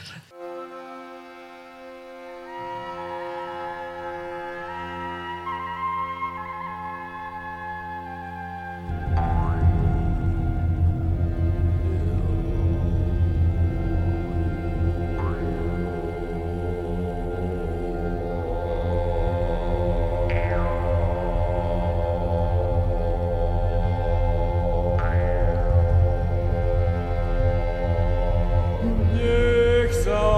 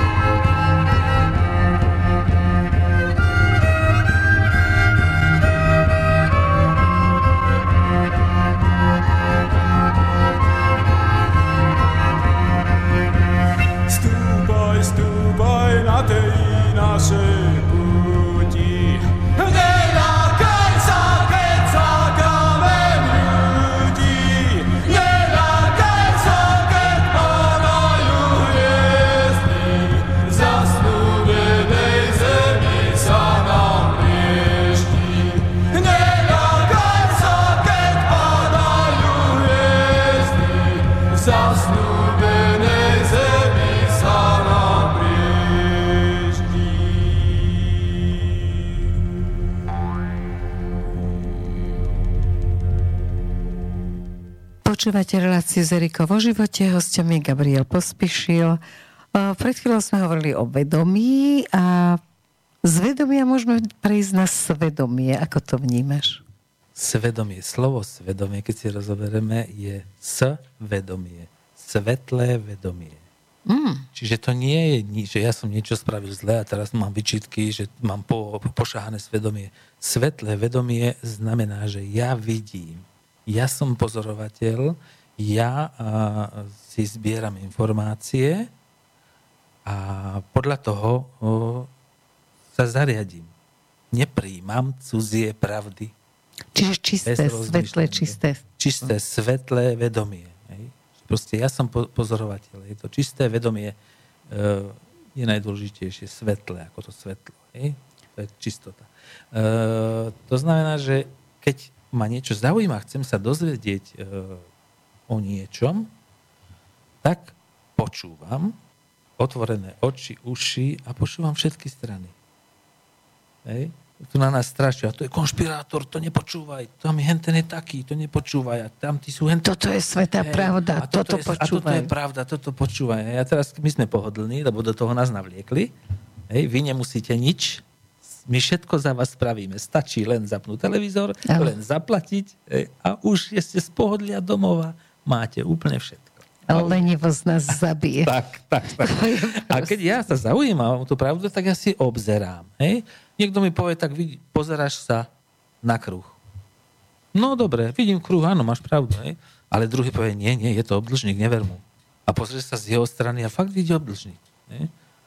No a teba začne to vrtať, ako je to možné. Prídeš v tej veci, obzrieš si ho a zistíš, to je valec.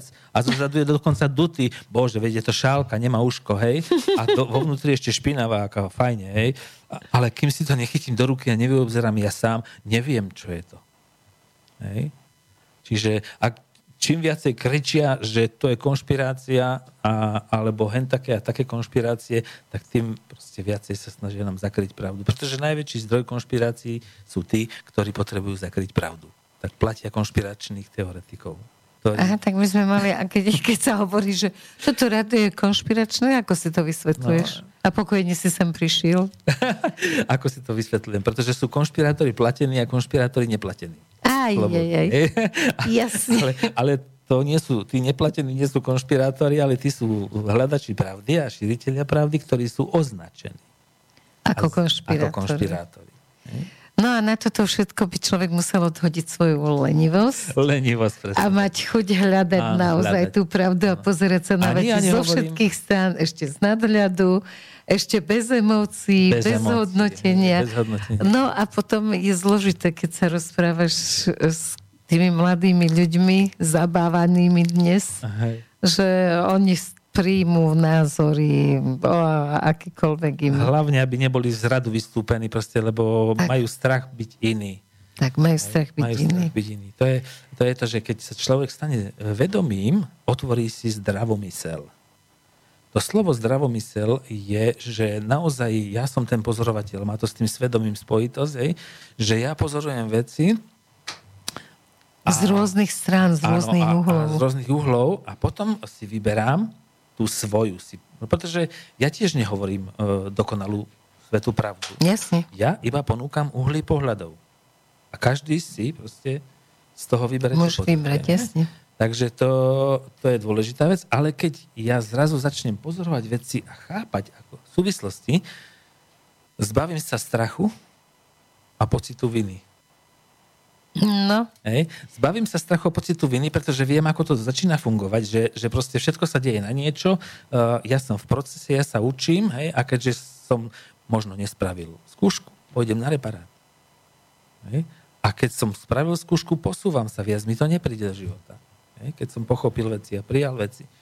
No a týmto spôsobom začneme byť vedomí, keď nemáme strach a pocit viny, automaticky poviem, že ten... Stávame sa neovládateľnými. No, len, že tam nám zase naháňajú potom strach rôznymi spôsobmi. Ten strach je taká dosť prirodzená ľudská vlastnosť. Ako sa ho zbavovať? Strach nie je prirodzená ľudská vlastnosť, je to program. Je to program, máš pravdu, áno? Je to program, ktorý sme prijali, samozrejme preto, aby sme sa niečo naučili. Nikto nám ho nevnútil, pretože veci sa na tejto planete dejú iba preto, že to prijímame, že proste s tým súhlasíme. Ako náhle prestaneme súhlasiť, hrať tú hru, ktorú nám niekto nastavil, no tak prestane fungovať. No fajn, len to je také, je to síce pravdivá teória, ale ako ťažko je k nej sa dostať, lebo už od detstva ťa naháňajú do strachu. Áno, toto je dôležité, si uvedomiť tú svoju moc, že moja myseľ má obrovskú moc. Zmeniť môj život. Ako náhle nastúpim na tú cestu, vedomú cestu, ako sme spomínali, tak začnem si zvedomovať veci, ktoré proste tú funkciu, tú schopnosť toho vedomia, akým spôsobom funguje. A tým pádom si začnem ten svoj život ovplyvňovať. Ovplyvňujem ho hlavne v prítomnom okamihu, pretože to je jediná pravda. Nič, čo bolo včera, nič, čo bude zajtra, mi život neovplyvní. Iba to, ako reagujem na to, čo mi tu a teraz prichádza, ako na to reagujem, akú emóciu tomu dávam. Podľa toho sa mi tá budúcnosť odvíja. A to kvôli tomu, že ja priamo zasahujem do kvantového pola v tom prítomnom okamihu, kde sa do neho dostanem. Inak sa do neho nedostanem. Len v prítomnom okamihu. A tam si vyberám, ktorou tou cestičkou pôjdem a celé to kvantové pole na to reaguje. Podľa toho, ako sa ja v tom prítomnom okamihu rozhodnem, tak sa musí celé prenastavovať. Dobre, a toto je práve to, o čom ja často hovorím. Niektoré moje priatelia majú iné názory a nepáči sa im, že hovorím o tom osude. Keby to takto bolo, že ja pohnem kvantovým polem a všetko sa pohne, tak by určité súvislosti nemohli existovať. Lebo ten osud je vlastne to, že my sa dohodneme, že v tomto momente to kvantové pole bude fungovať takto. To je ďalšia zložka toho môjho pohybu v tom kvantovom poli. No. Ďalšia zložka. No, ale ja... Lebo keď sa raz stretneme a sme dohodnutí, že my sa zamilujeme, tak tam už hrajú rolu naši rodičia, naše deti, naše okolie, všetko. A teraz my sme boli dohodnutí na tom, že sa zamilujeme a zrazu sa začnem hrať, že mením kvantové pole, otáčam sa ti chrbtom, ako tí všetci, čo boli s nami dohodnutí, ako k tomu prídu? No musí sa zmeniť. Všetko, čo bude nasledujúce, sa všetko pomení. Nebude to už tak, ako to bolo vymyslené, no dobre, sa to zmení. No ale potom by bol taký chaos, teraz je chaos, ale bol by asi 5-krát taký veľký. To my nechápeme, to nie je chaos. Chaos neexistuje.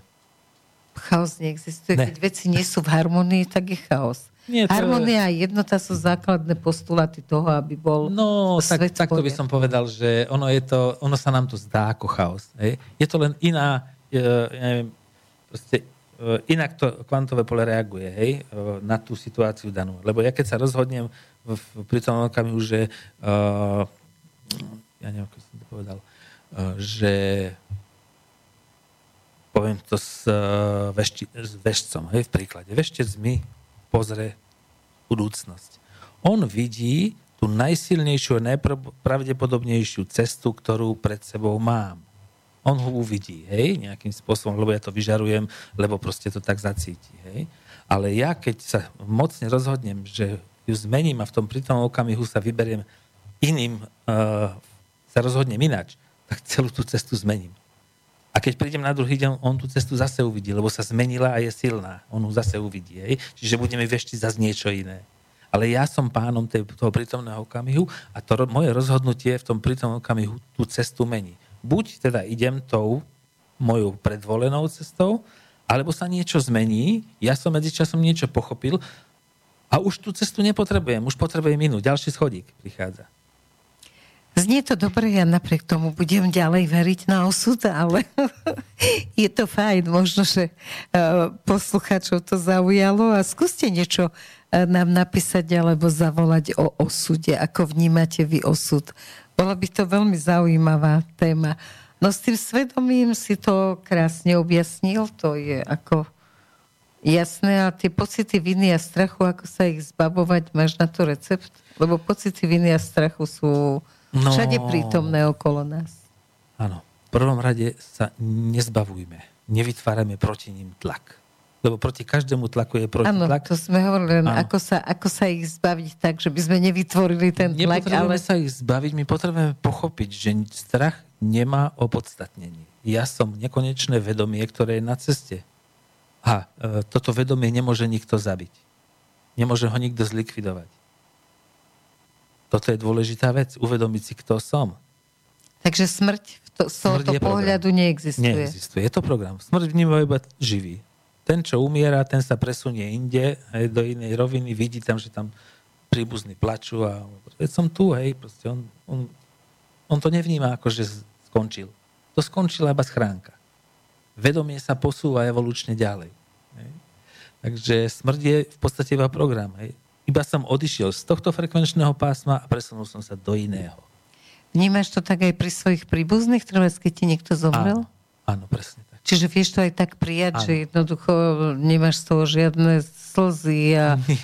Koľko je kultúr, ktorí sa tešia, oslavujú kvety a tešia sa proste, že ten človek sa posunul. No ale ak sa vedieť ty, ako to vnímaš, tak zomrel ti už niekto? Áno.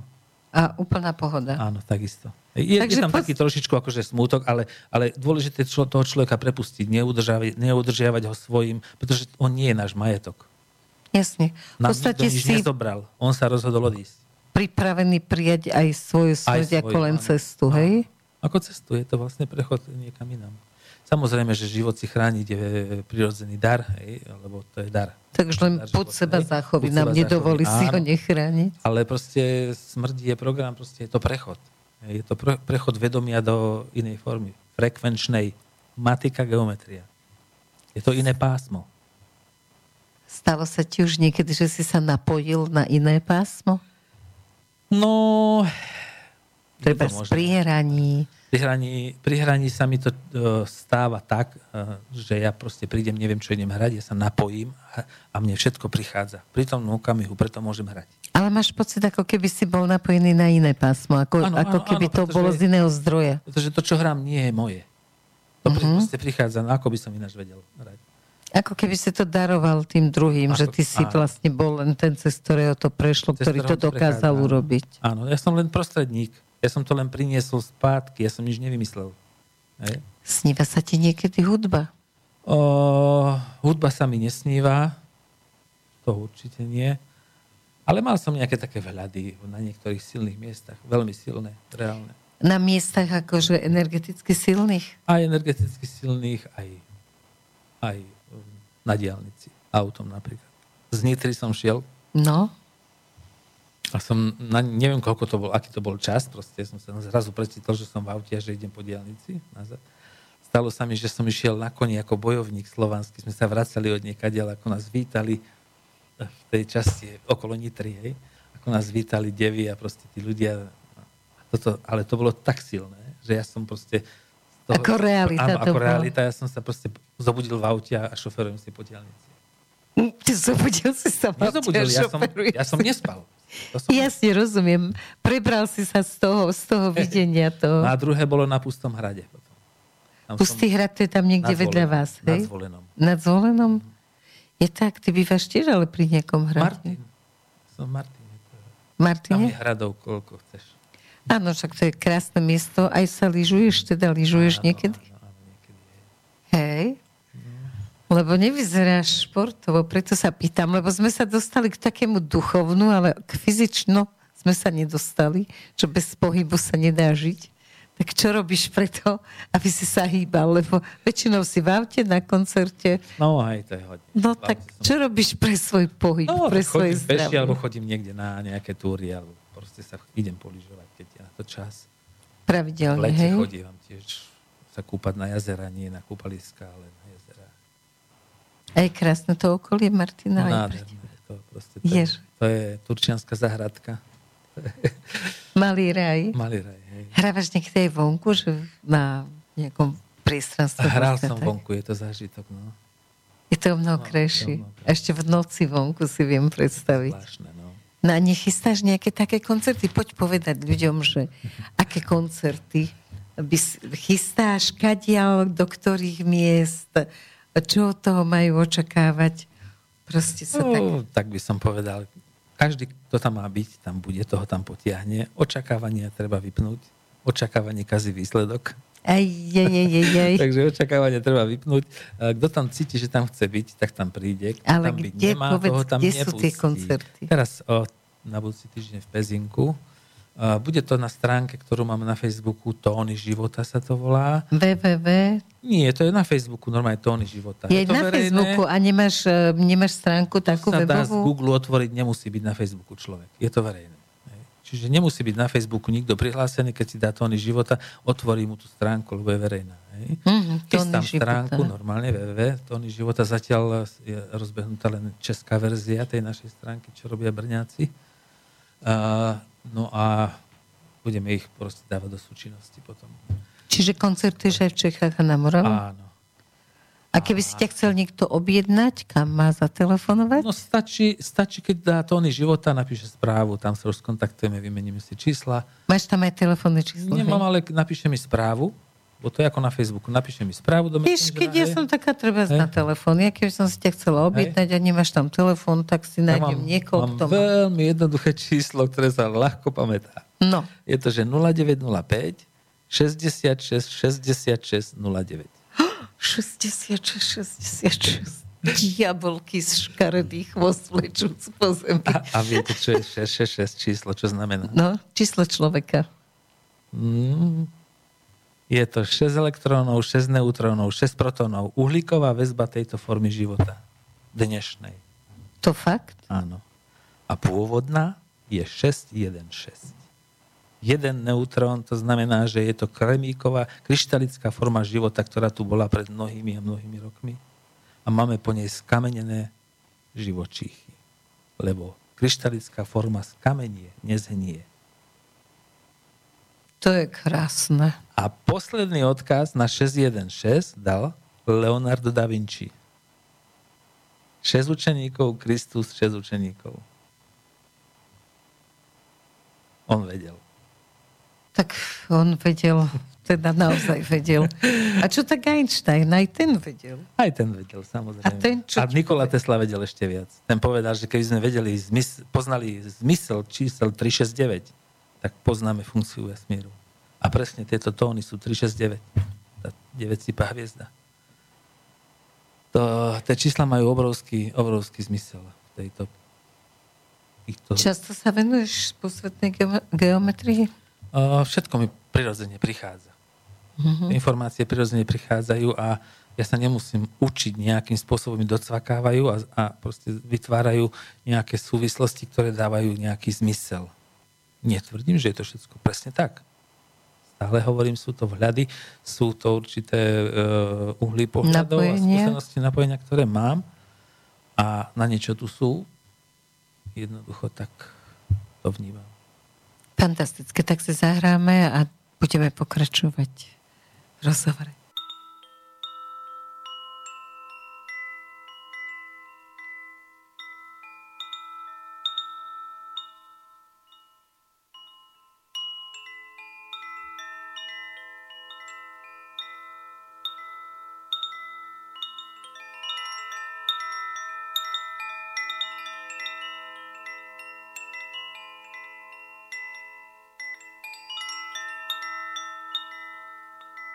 Nech sa svetlo šíri zemou, nech lúče prerazia temnotu,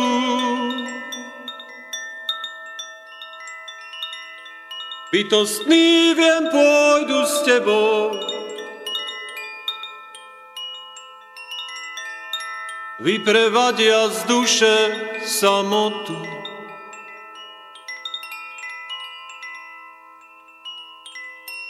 Nech sa svetlo šíri dušou,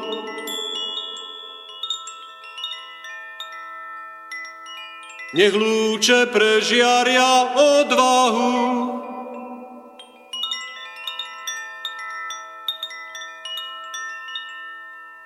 odvaha nech núti k činom,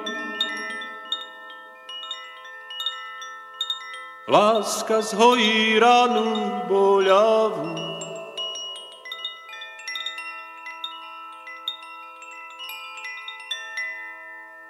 Nech ti svetlo prúdi živo,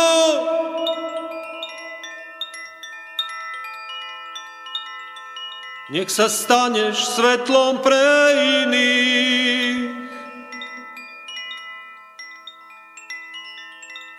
Vesmír ten je plný divov. Môžeš sa stať právom jedným z nich.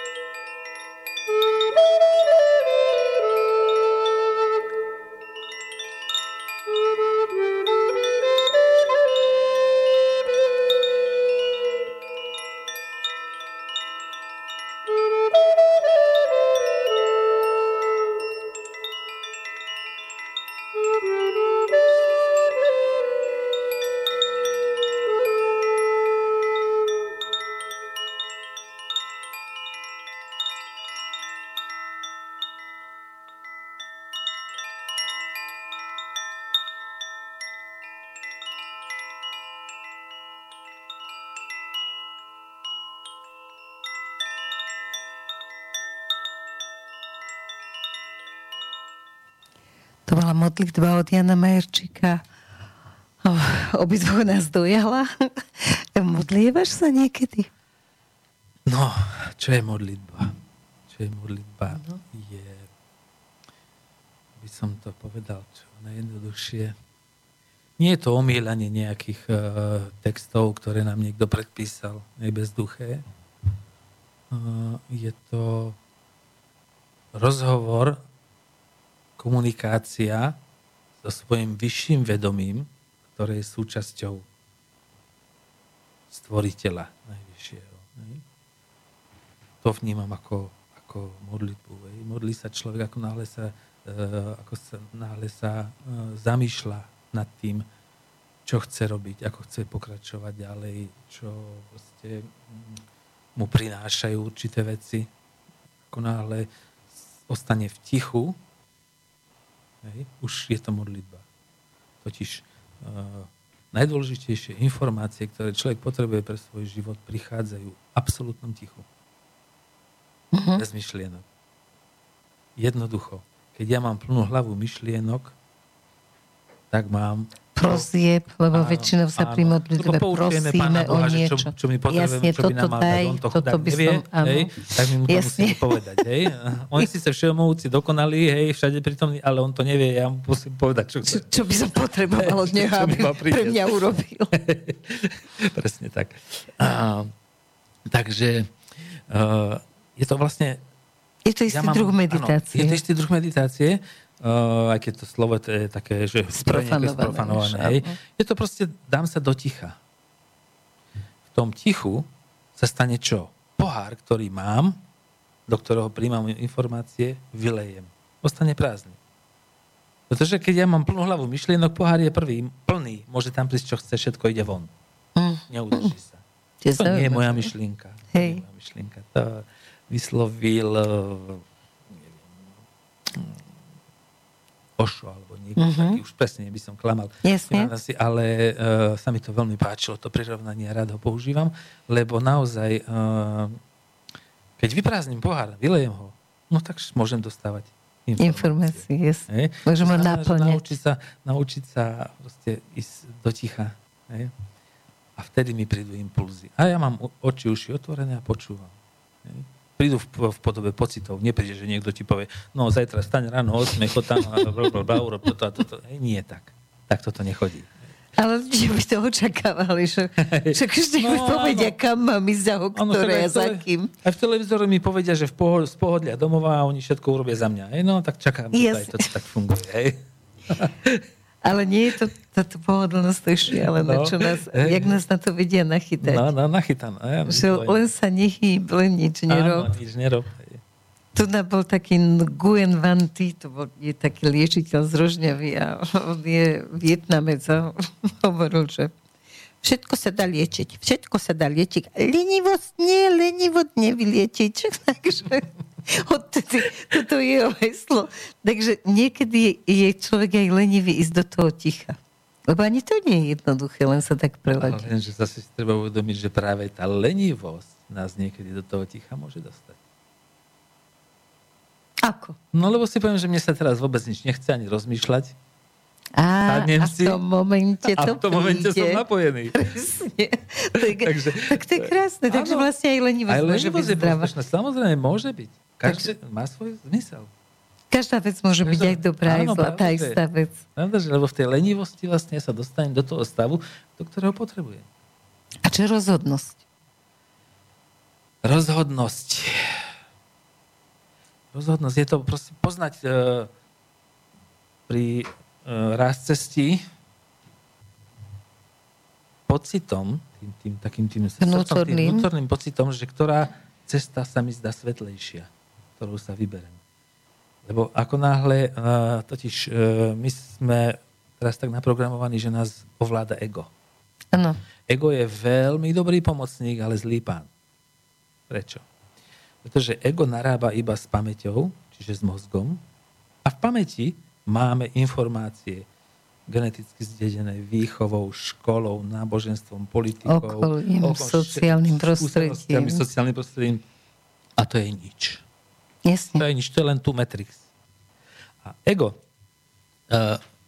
nevidí ďalej, nepozná našu cestu, to pozná duša. A tá ide cez srdce. A ego je vystrašené a porovnáva, joj Bože, tam nejdem, lebo tam minule som bol a to nebolo dobré, hej.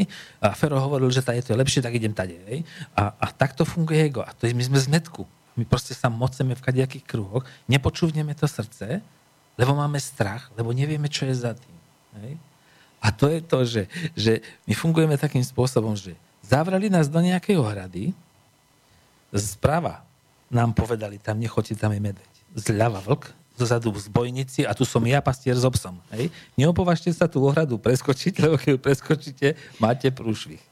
Jasne, ten strach je tam neustále prítomný. Áno, strach. Hej? A to ego robí toto, ono pracuje s týmito informáciami. Kdežto tá duša vidí tú moju cestu, hej? Vie, čo mám, a cez to srdce, cez tie impulzy, cez pocity ma sa snaží naviesť. Ja keď ho nepočúvam, ten prvý impuls, začnem ho prehádzovať v hlave, je to preč.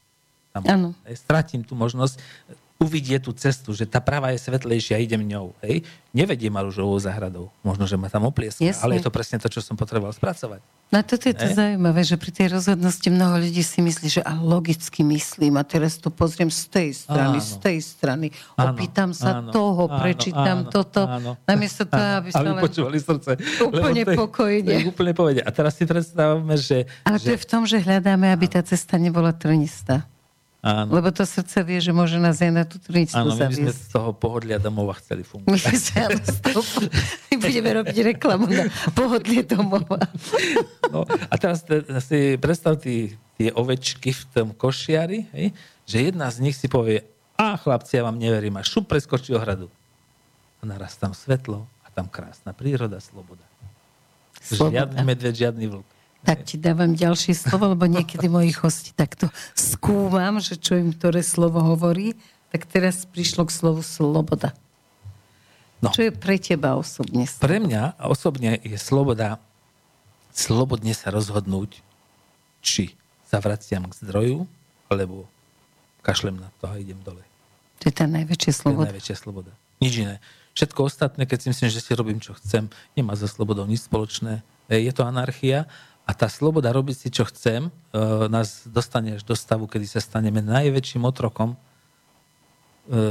svojej, akože slobody. Svojho ega, ktoré si myslí, že teraz si robím, čo chcem, hej, lebo som teraz slobodný. Teraz som kráľ. Sloboda je tá zodpovednosť. Prevzať zodpovednosť za vlastný život a za vlastnú cestu a vedieť sa rozhodnúť, či hore, alebo dole. Mhm. To je pekné. A viera v tvojich očiach? Vie dať rá. Vie dať rá, čiže vie ti dať svetlo. Poznávať najvyššieho. Nekonečný proces, pre ktorý sa rozhodnem pri tej slobodnej voľbe. A keď si to začal poznávať, akým spôsobom?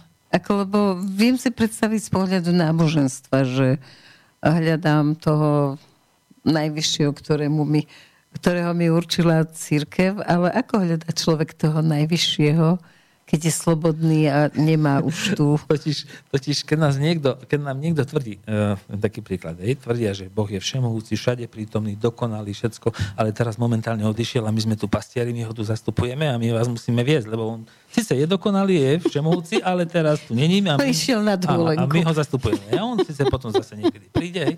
No, nie. Dôležitá informácia, že ja som súčasť stvoriteľa. Ja som jeho očami, ušami, srdcom, rukami, nohami. On sa prejavuje cez mňa. Uh-huh. Hej. Ja som jeho vedomím, odštiepeným, ktoré on vyslal na zbieranie skúseností, aby mu tou cestou priniesli nové a nové zážitky pre ďalšie tvorenie. Pre kreativitu. Pre kreativitu. Čiže ja mu môžem doniesť zážitok, ktorý z tohoto pohľadu zemského v podstate by mi mal urobiť pocit viny. Áno. Áno, všetko. Ale proste je to v poriadku, pretože som sem prišla na to, aby som ho o takýto zážitok obohatila. Všetko je jeho súčasť. No je dosť ťažké sa s takouto nejakou predstavou stotožniť. Ako dlho ti to trvalo? Určite si to nemal od detstva. Určite nie. Všetko, čo sa deje maximálne tak 10 rokov dozadu. Áno, 10 rokov. Prebudenie a také proste začanie chápať súvislosti. Hej. Samozrejme kvantum informácií, aj všelijakého šumu, aj neporiadku, ale to je potrebné, aby človek vedel proste vyselektovať, aby vedel tie informácie dávať dohromady. Hej. No a ja mám aj taký pocit proste, že niečo ešte okrem toho hrania musím odozdať. Nemusím, teda som sa rozhodol, že áno. Lebo mne sa spájajú rôzne teórie. Niekto sa zaoberá týmto, je v tom macher, je v tom dobrý. Iný sa zaoberá iným, je v tom vynikajúci. A mne to nejako si prichádza všetko dohromady a ja to dávam ako keby do súvislosti. Uh-huh. Že ako tie veci spolu súvisia a ako dávajú logiku celému tomu, čo sa deje na tejto planete. Ale nejaké texty si ešte nezačal vyrábať k tej svojej hudbe? Nie, zatiaľ to necítim ako potrebu. Tie vibrácie robia to, čo majú robiť jasne. A keď sa niekto pýta priamo po zásahu tých vibráciami, mu to nejakú otázku proste vytiahne, no tak mu na ňu odpoviem to, čo odpovedať mám, to, čo odpovedať môžem a on si z toho zobere to, čo sa mu hodí. Áno, ako vnímaš partnerstvo? No, partnerstvo... Lebo to je neľahká vec. Je to neskutočne neľahká vec. Pokiaľ je to partnerstvo na tej úrovni Matrixu, teda toho zrkadlenia si veci, akože ja som školiteľ tebe, ty si školiteľ mne, hej? No tak proste je to husté. Hej? Proste si robíme všeličo možné, aj nemožné. Až potrebujeme sa dostať do takého stavu, kedy sa naučíme byť šťastní a plní lásky sami so sebou. To je prvý krok. No dobré, ale ja som myslela... šťastný a plný lásky sám zo seba. Áno, ale už keď si v partnerstve a prídeš tam a ten druhý nie je ten istý. Tak ešte nemáš niečo spracované? Ešte prišlo zrkadlo? Nie, ešte v tej istej škole. Nie, áno. On je ešte v 3. B, tak máš pocit, že ty by si ho mal učiť? Meniť niekoho iného je len zakrývať svoje nedostatky. No jedno je meniť a jedno je istým spôsobom učiť, lebo... Áno. Potrebujem prijať to, že nie ja ho mám učiť. Že sa vzájomne učíme. Toto som chcela počuť, lebo veľa ľudí zlyhalo na tom, že boli ďalej ako ten ich partner a zrazu mali pocit, že ho musia vyučovať. Aha. A už bolo zle. A nič nie je zle. Tak bolo, lebo to krachlo. Proste museli sa vrátiť zase k niekomu. Samozrejme, však ako... Vzťahy sú na to, aby sa menili. Áno. Z čoho si mal v živote najväčší strach? jedna vec to bola. To mám od chlapca. Niekedy mi to prišlo, ale už som sa toho nie že zbavil, ale už som to trošku pochopil. Totiž ja som si niekedy, keď som zaspával, chcel predstaviť nekonečno. Ale. A to bol studený pot. Nekonečno si chcel predstaviť. No, a to bol studený pod na mňa neskutočný, proste to ma tak úplne ja som, keď som bol malý, tak až mama mu musela prísť potvrdiť, lebo som bol úplne hotový z toho. Hej. A niekedy sa ti podarilo predstaviť si nekonečno? Nie.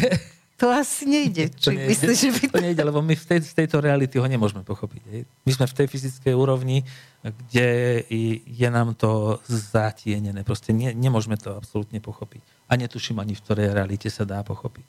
Ale dá sa to prijať, že áno, nerozumiem tomu, hej, prijímam to tak, ako to je a prestávam sa s tým zaoberať, pretože nemám ešte tú frekvenčnú, vibračnú úroveň, kde tomu môžem rozumieť. Hej.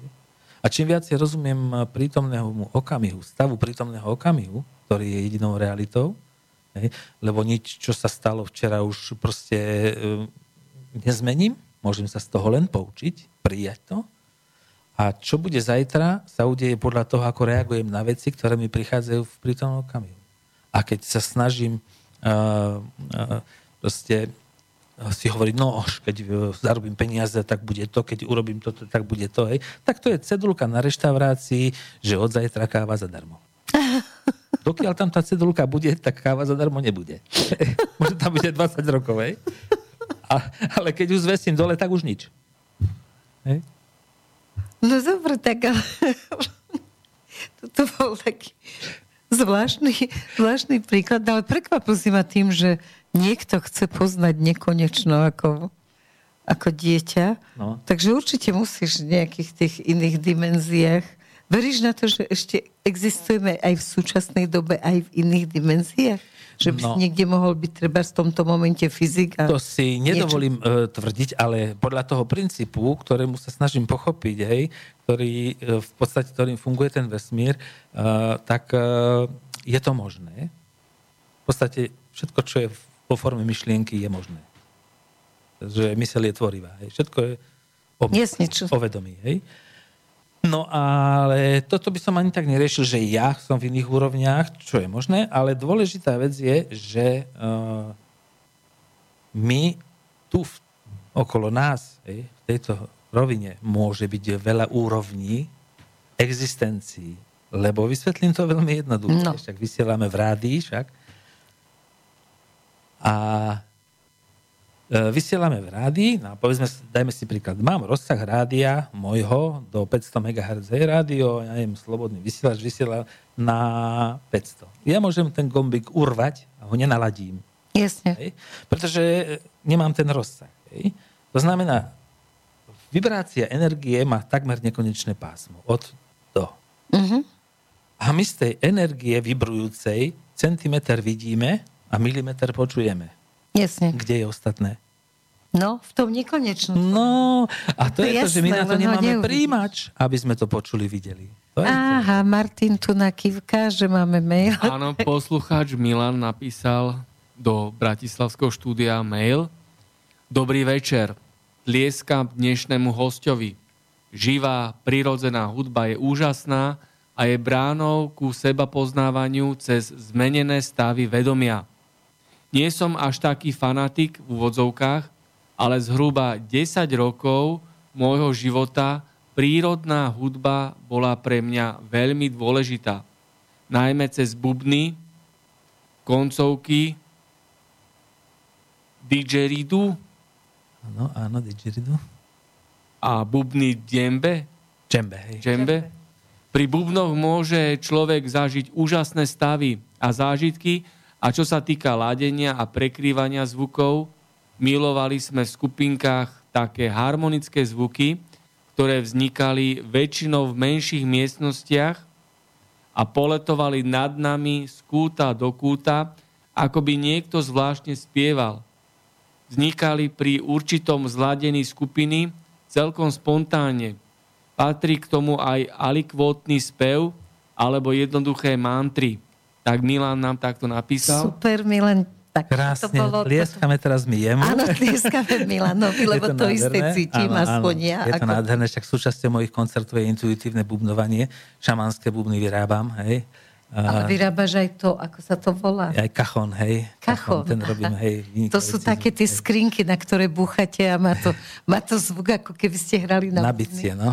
Takže kachon sa dá u teba objednať. Šamanské bubny sa dajú u teba objednať. No a to intuitívne bubnovanie je, že vlastne nemusím ja ľudí učiť bubnovať. Zoberú si do ruky šamanské bubny. Ja si ako keby sústredím tu ich pozornosť, dokážem si zachytiť ich pozornosť, hej? A oni hrajú ako kapela do pol hodiny, ani nie do 15 minút hrajú ako kapela. A nevedia, oni si myslia, že nevedia hrať. Ale nie je pravda. Všetci máte talent, len počúvajte, nie seba. Počúvajte skupinu, počúvajte, čo sa deje, nalaďte sa a vznikajú neskutočné veci. Jedine tam cítim to prepojenie na tú jednotu. Ja nie som ešte taká svätá, že by som bola stále v jednote, ale pri tom tvojom intuitívnom bubnovaní to je dokonalé. Tam fakt cítiš, že sme jedna duša, jedno telo. Áno, lebo ten bubon je vlastne taký, ako by som povedal, meditačný nástroj. Ja nemusím sa vôbec mordovať, že myšlienky vypnem. Zoberiem bubon, hrám si a už som otvorený. Hej? Ten ma otvára k vyššiemu vedomiu. Hej? Preto teraz aj ženy neskutočne idú po šamanských bubnoch, kupujú si ich a začínajú sa cez ne napájať. Hej? Ten šamanský bubon má ženskú energiu. A to bubnovanie naozaj je veľmi povznášajúce, pokiaľ sa nestane, že tá bubnovačka sa zvrhne, že kto viac, rýchlejšie a silnejšie. Jasne, to, keď všetci sme súťaživí, žiaľ už sa ťa nemôžem opýtať na súťaživosť, lebo o minútu sa končí relácia, takže ešte nejakú pesničku dáme. Lúčim sa s tebou, veľmi pekne ti ďakujem, že si prišiel. Milanovi ďakujem na ten krásny záver, bola to nádherná bodka za reláciou a teším sa, že sa niekedy uvidíme, nielen na koncerte, ale aj štúdiu. Ďakujem krásne a ešte raz ďakujem poslucháčovi za krásny príspevok. Bolo to úžasné.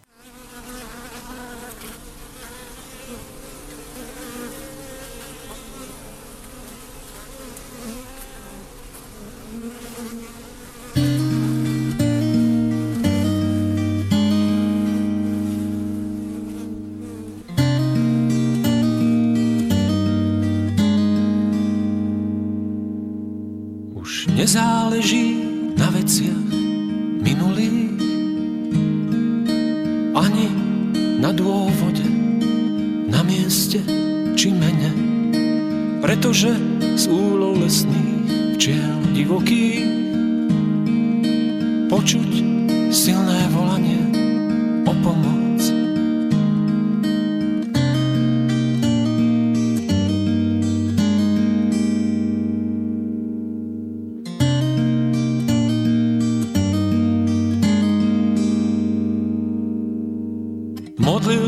Som sa do tmy bez mesiaca, termozáznam srdca bol do nej vpečatený, bude pevným brehom nádej tlejúca, peľom všetkých kvetov po svete roztrúsený. Mám prosbu, zachráňme včely. Som človek a stále som sa bdelý. Ich prianie v hlave mi bzučí. Veľa od včiel sa učí.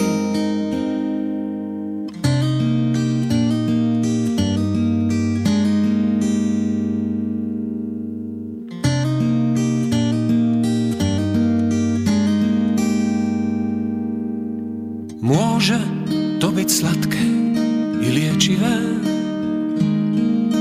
je tam pamäť slnka v tom vzácnom včelom mede, nektár z kvetu čistej ľalie.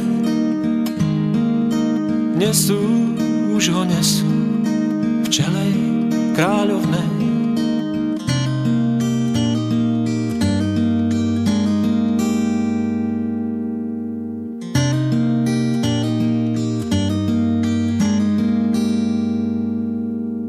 Z vyšších dimenzií znejú orgány, prenikajú všade, utišujú vietor. Svet je stále v sieťach, silno spútaný, a preto inú včali. Vedi ty, dobre vieš to, mám prosbu, zachráňme včely. Som človek a stal som sa vdelý. Ich prianie v hlave mi bzučí. Veľa od včiel sa učí. Mám prosbu, zachráňme včely. Som človek a stal som sa vdelý. Ich prianie v hlave mi bzučí. Veľa od včiel sa učí.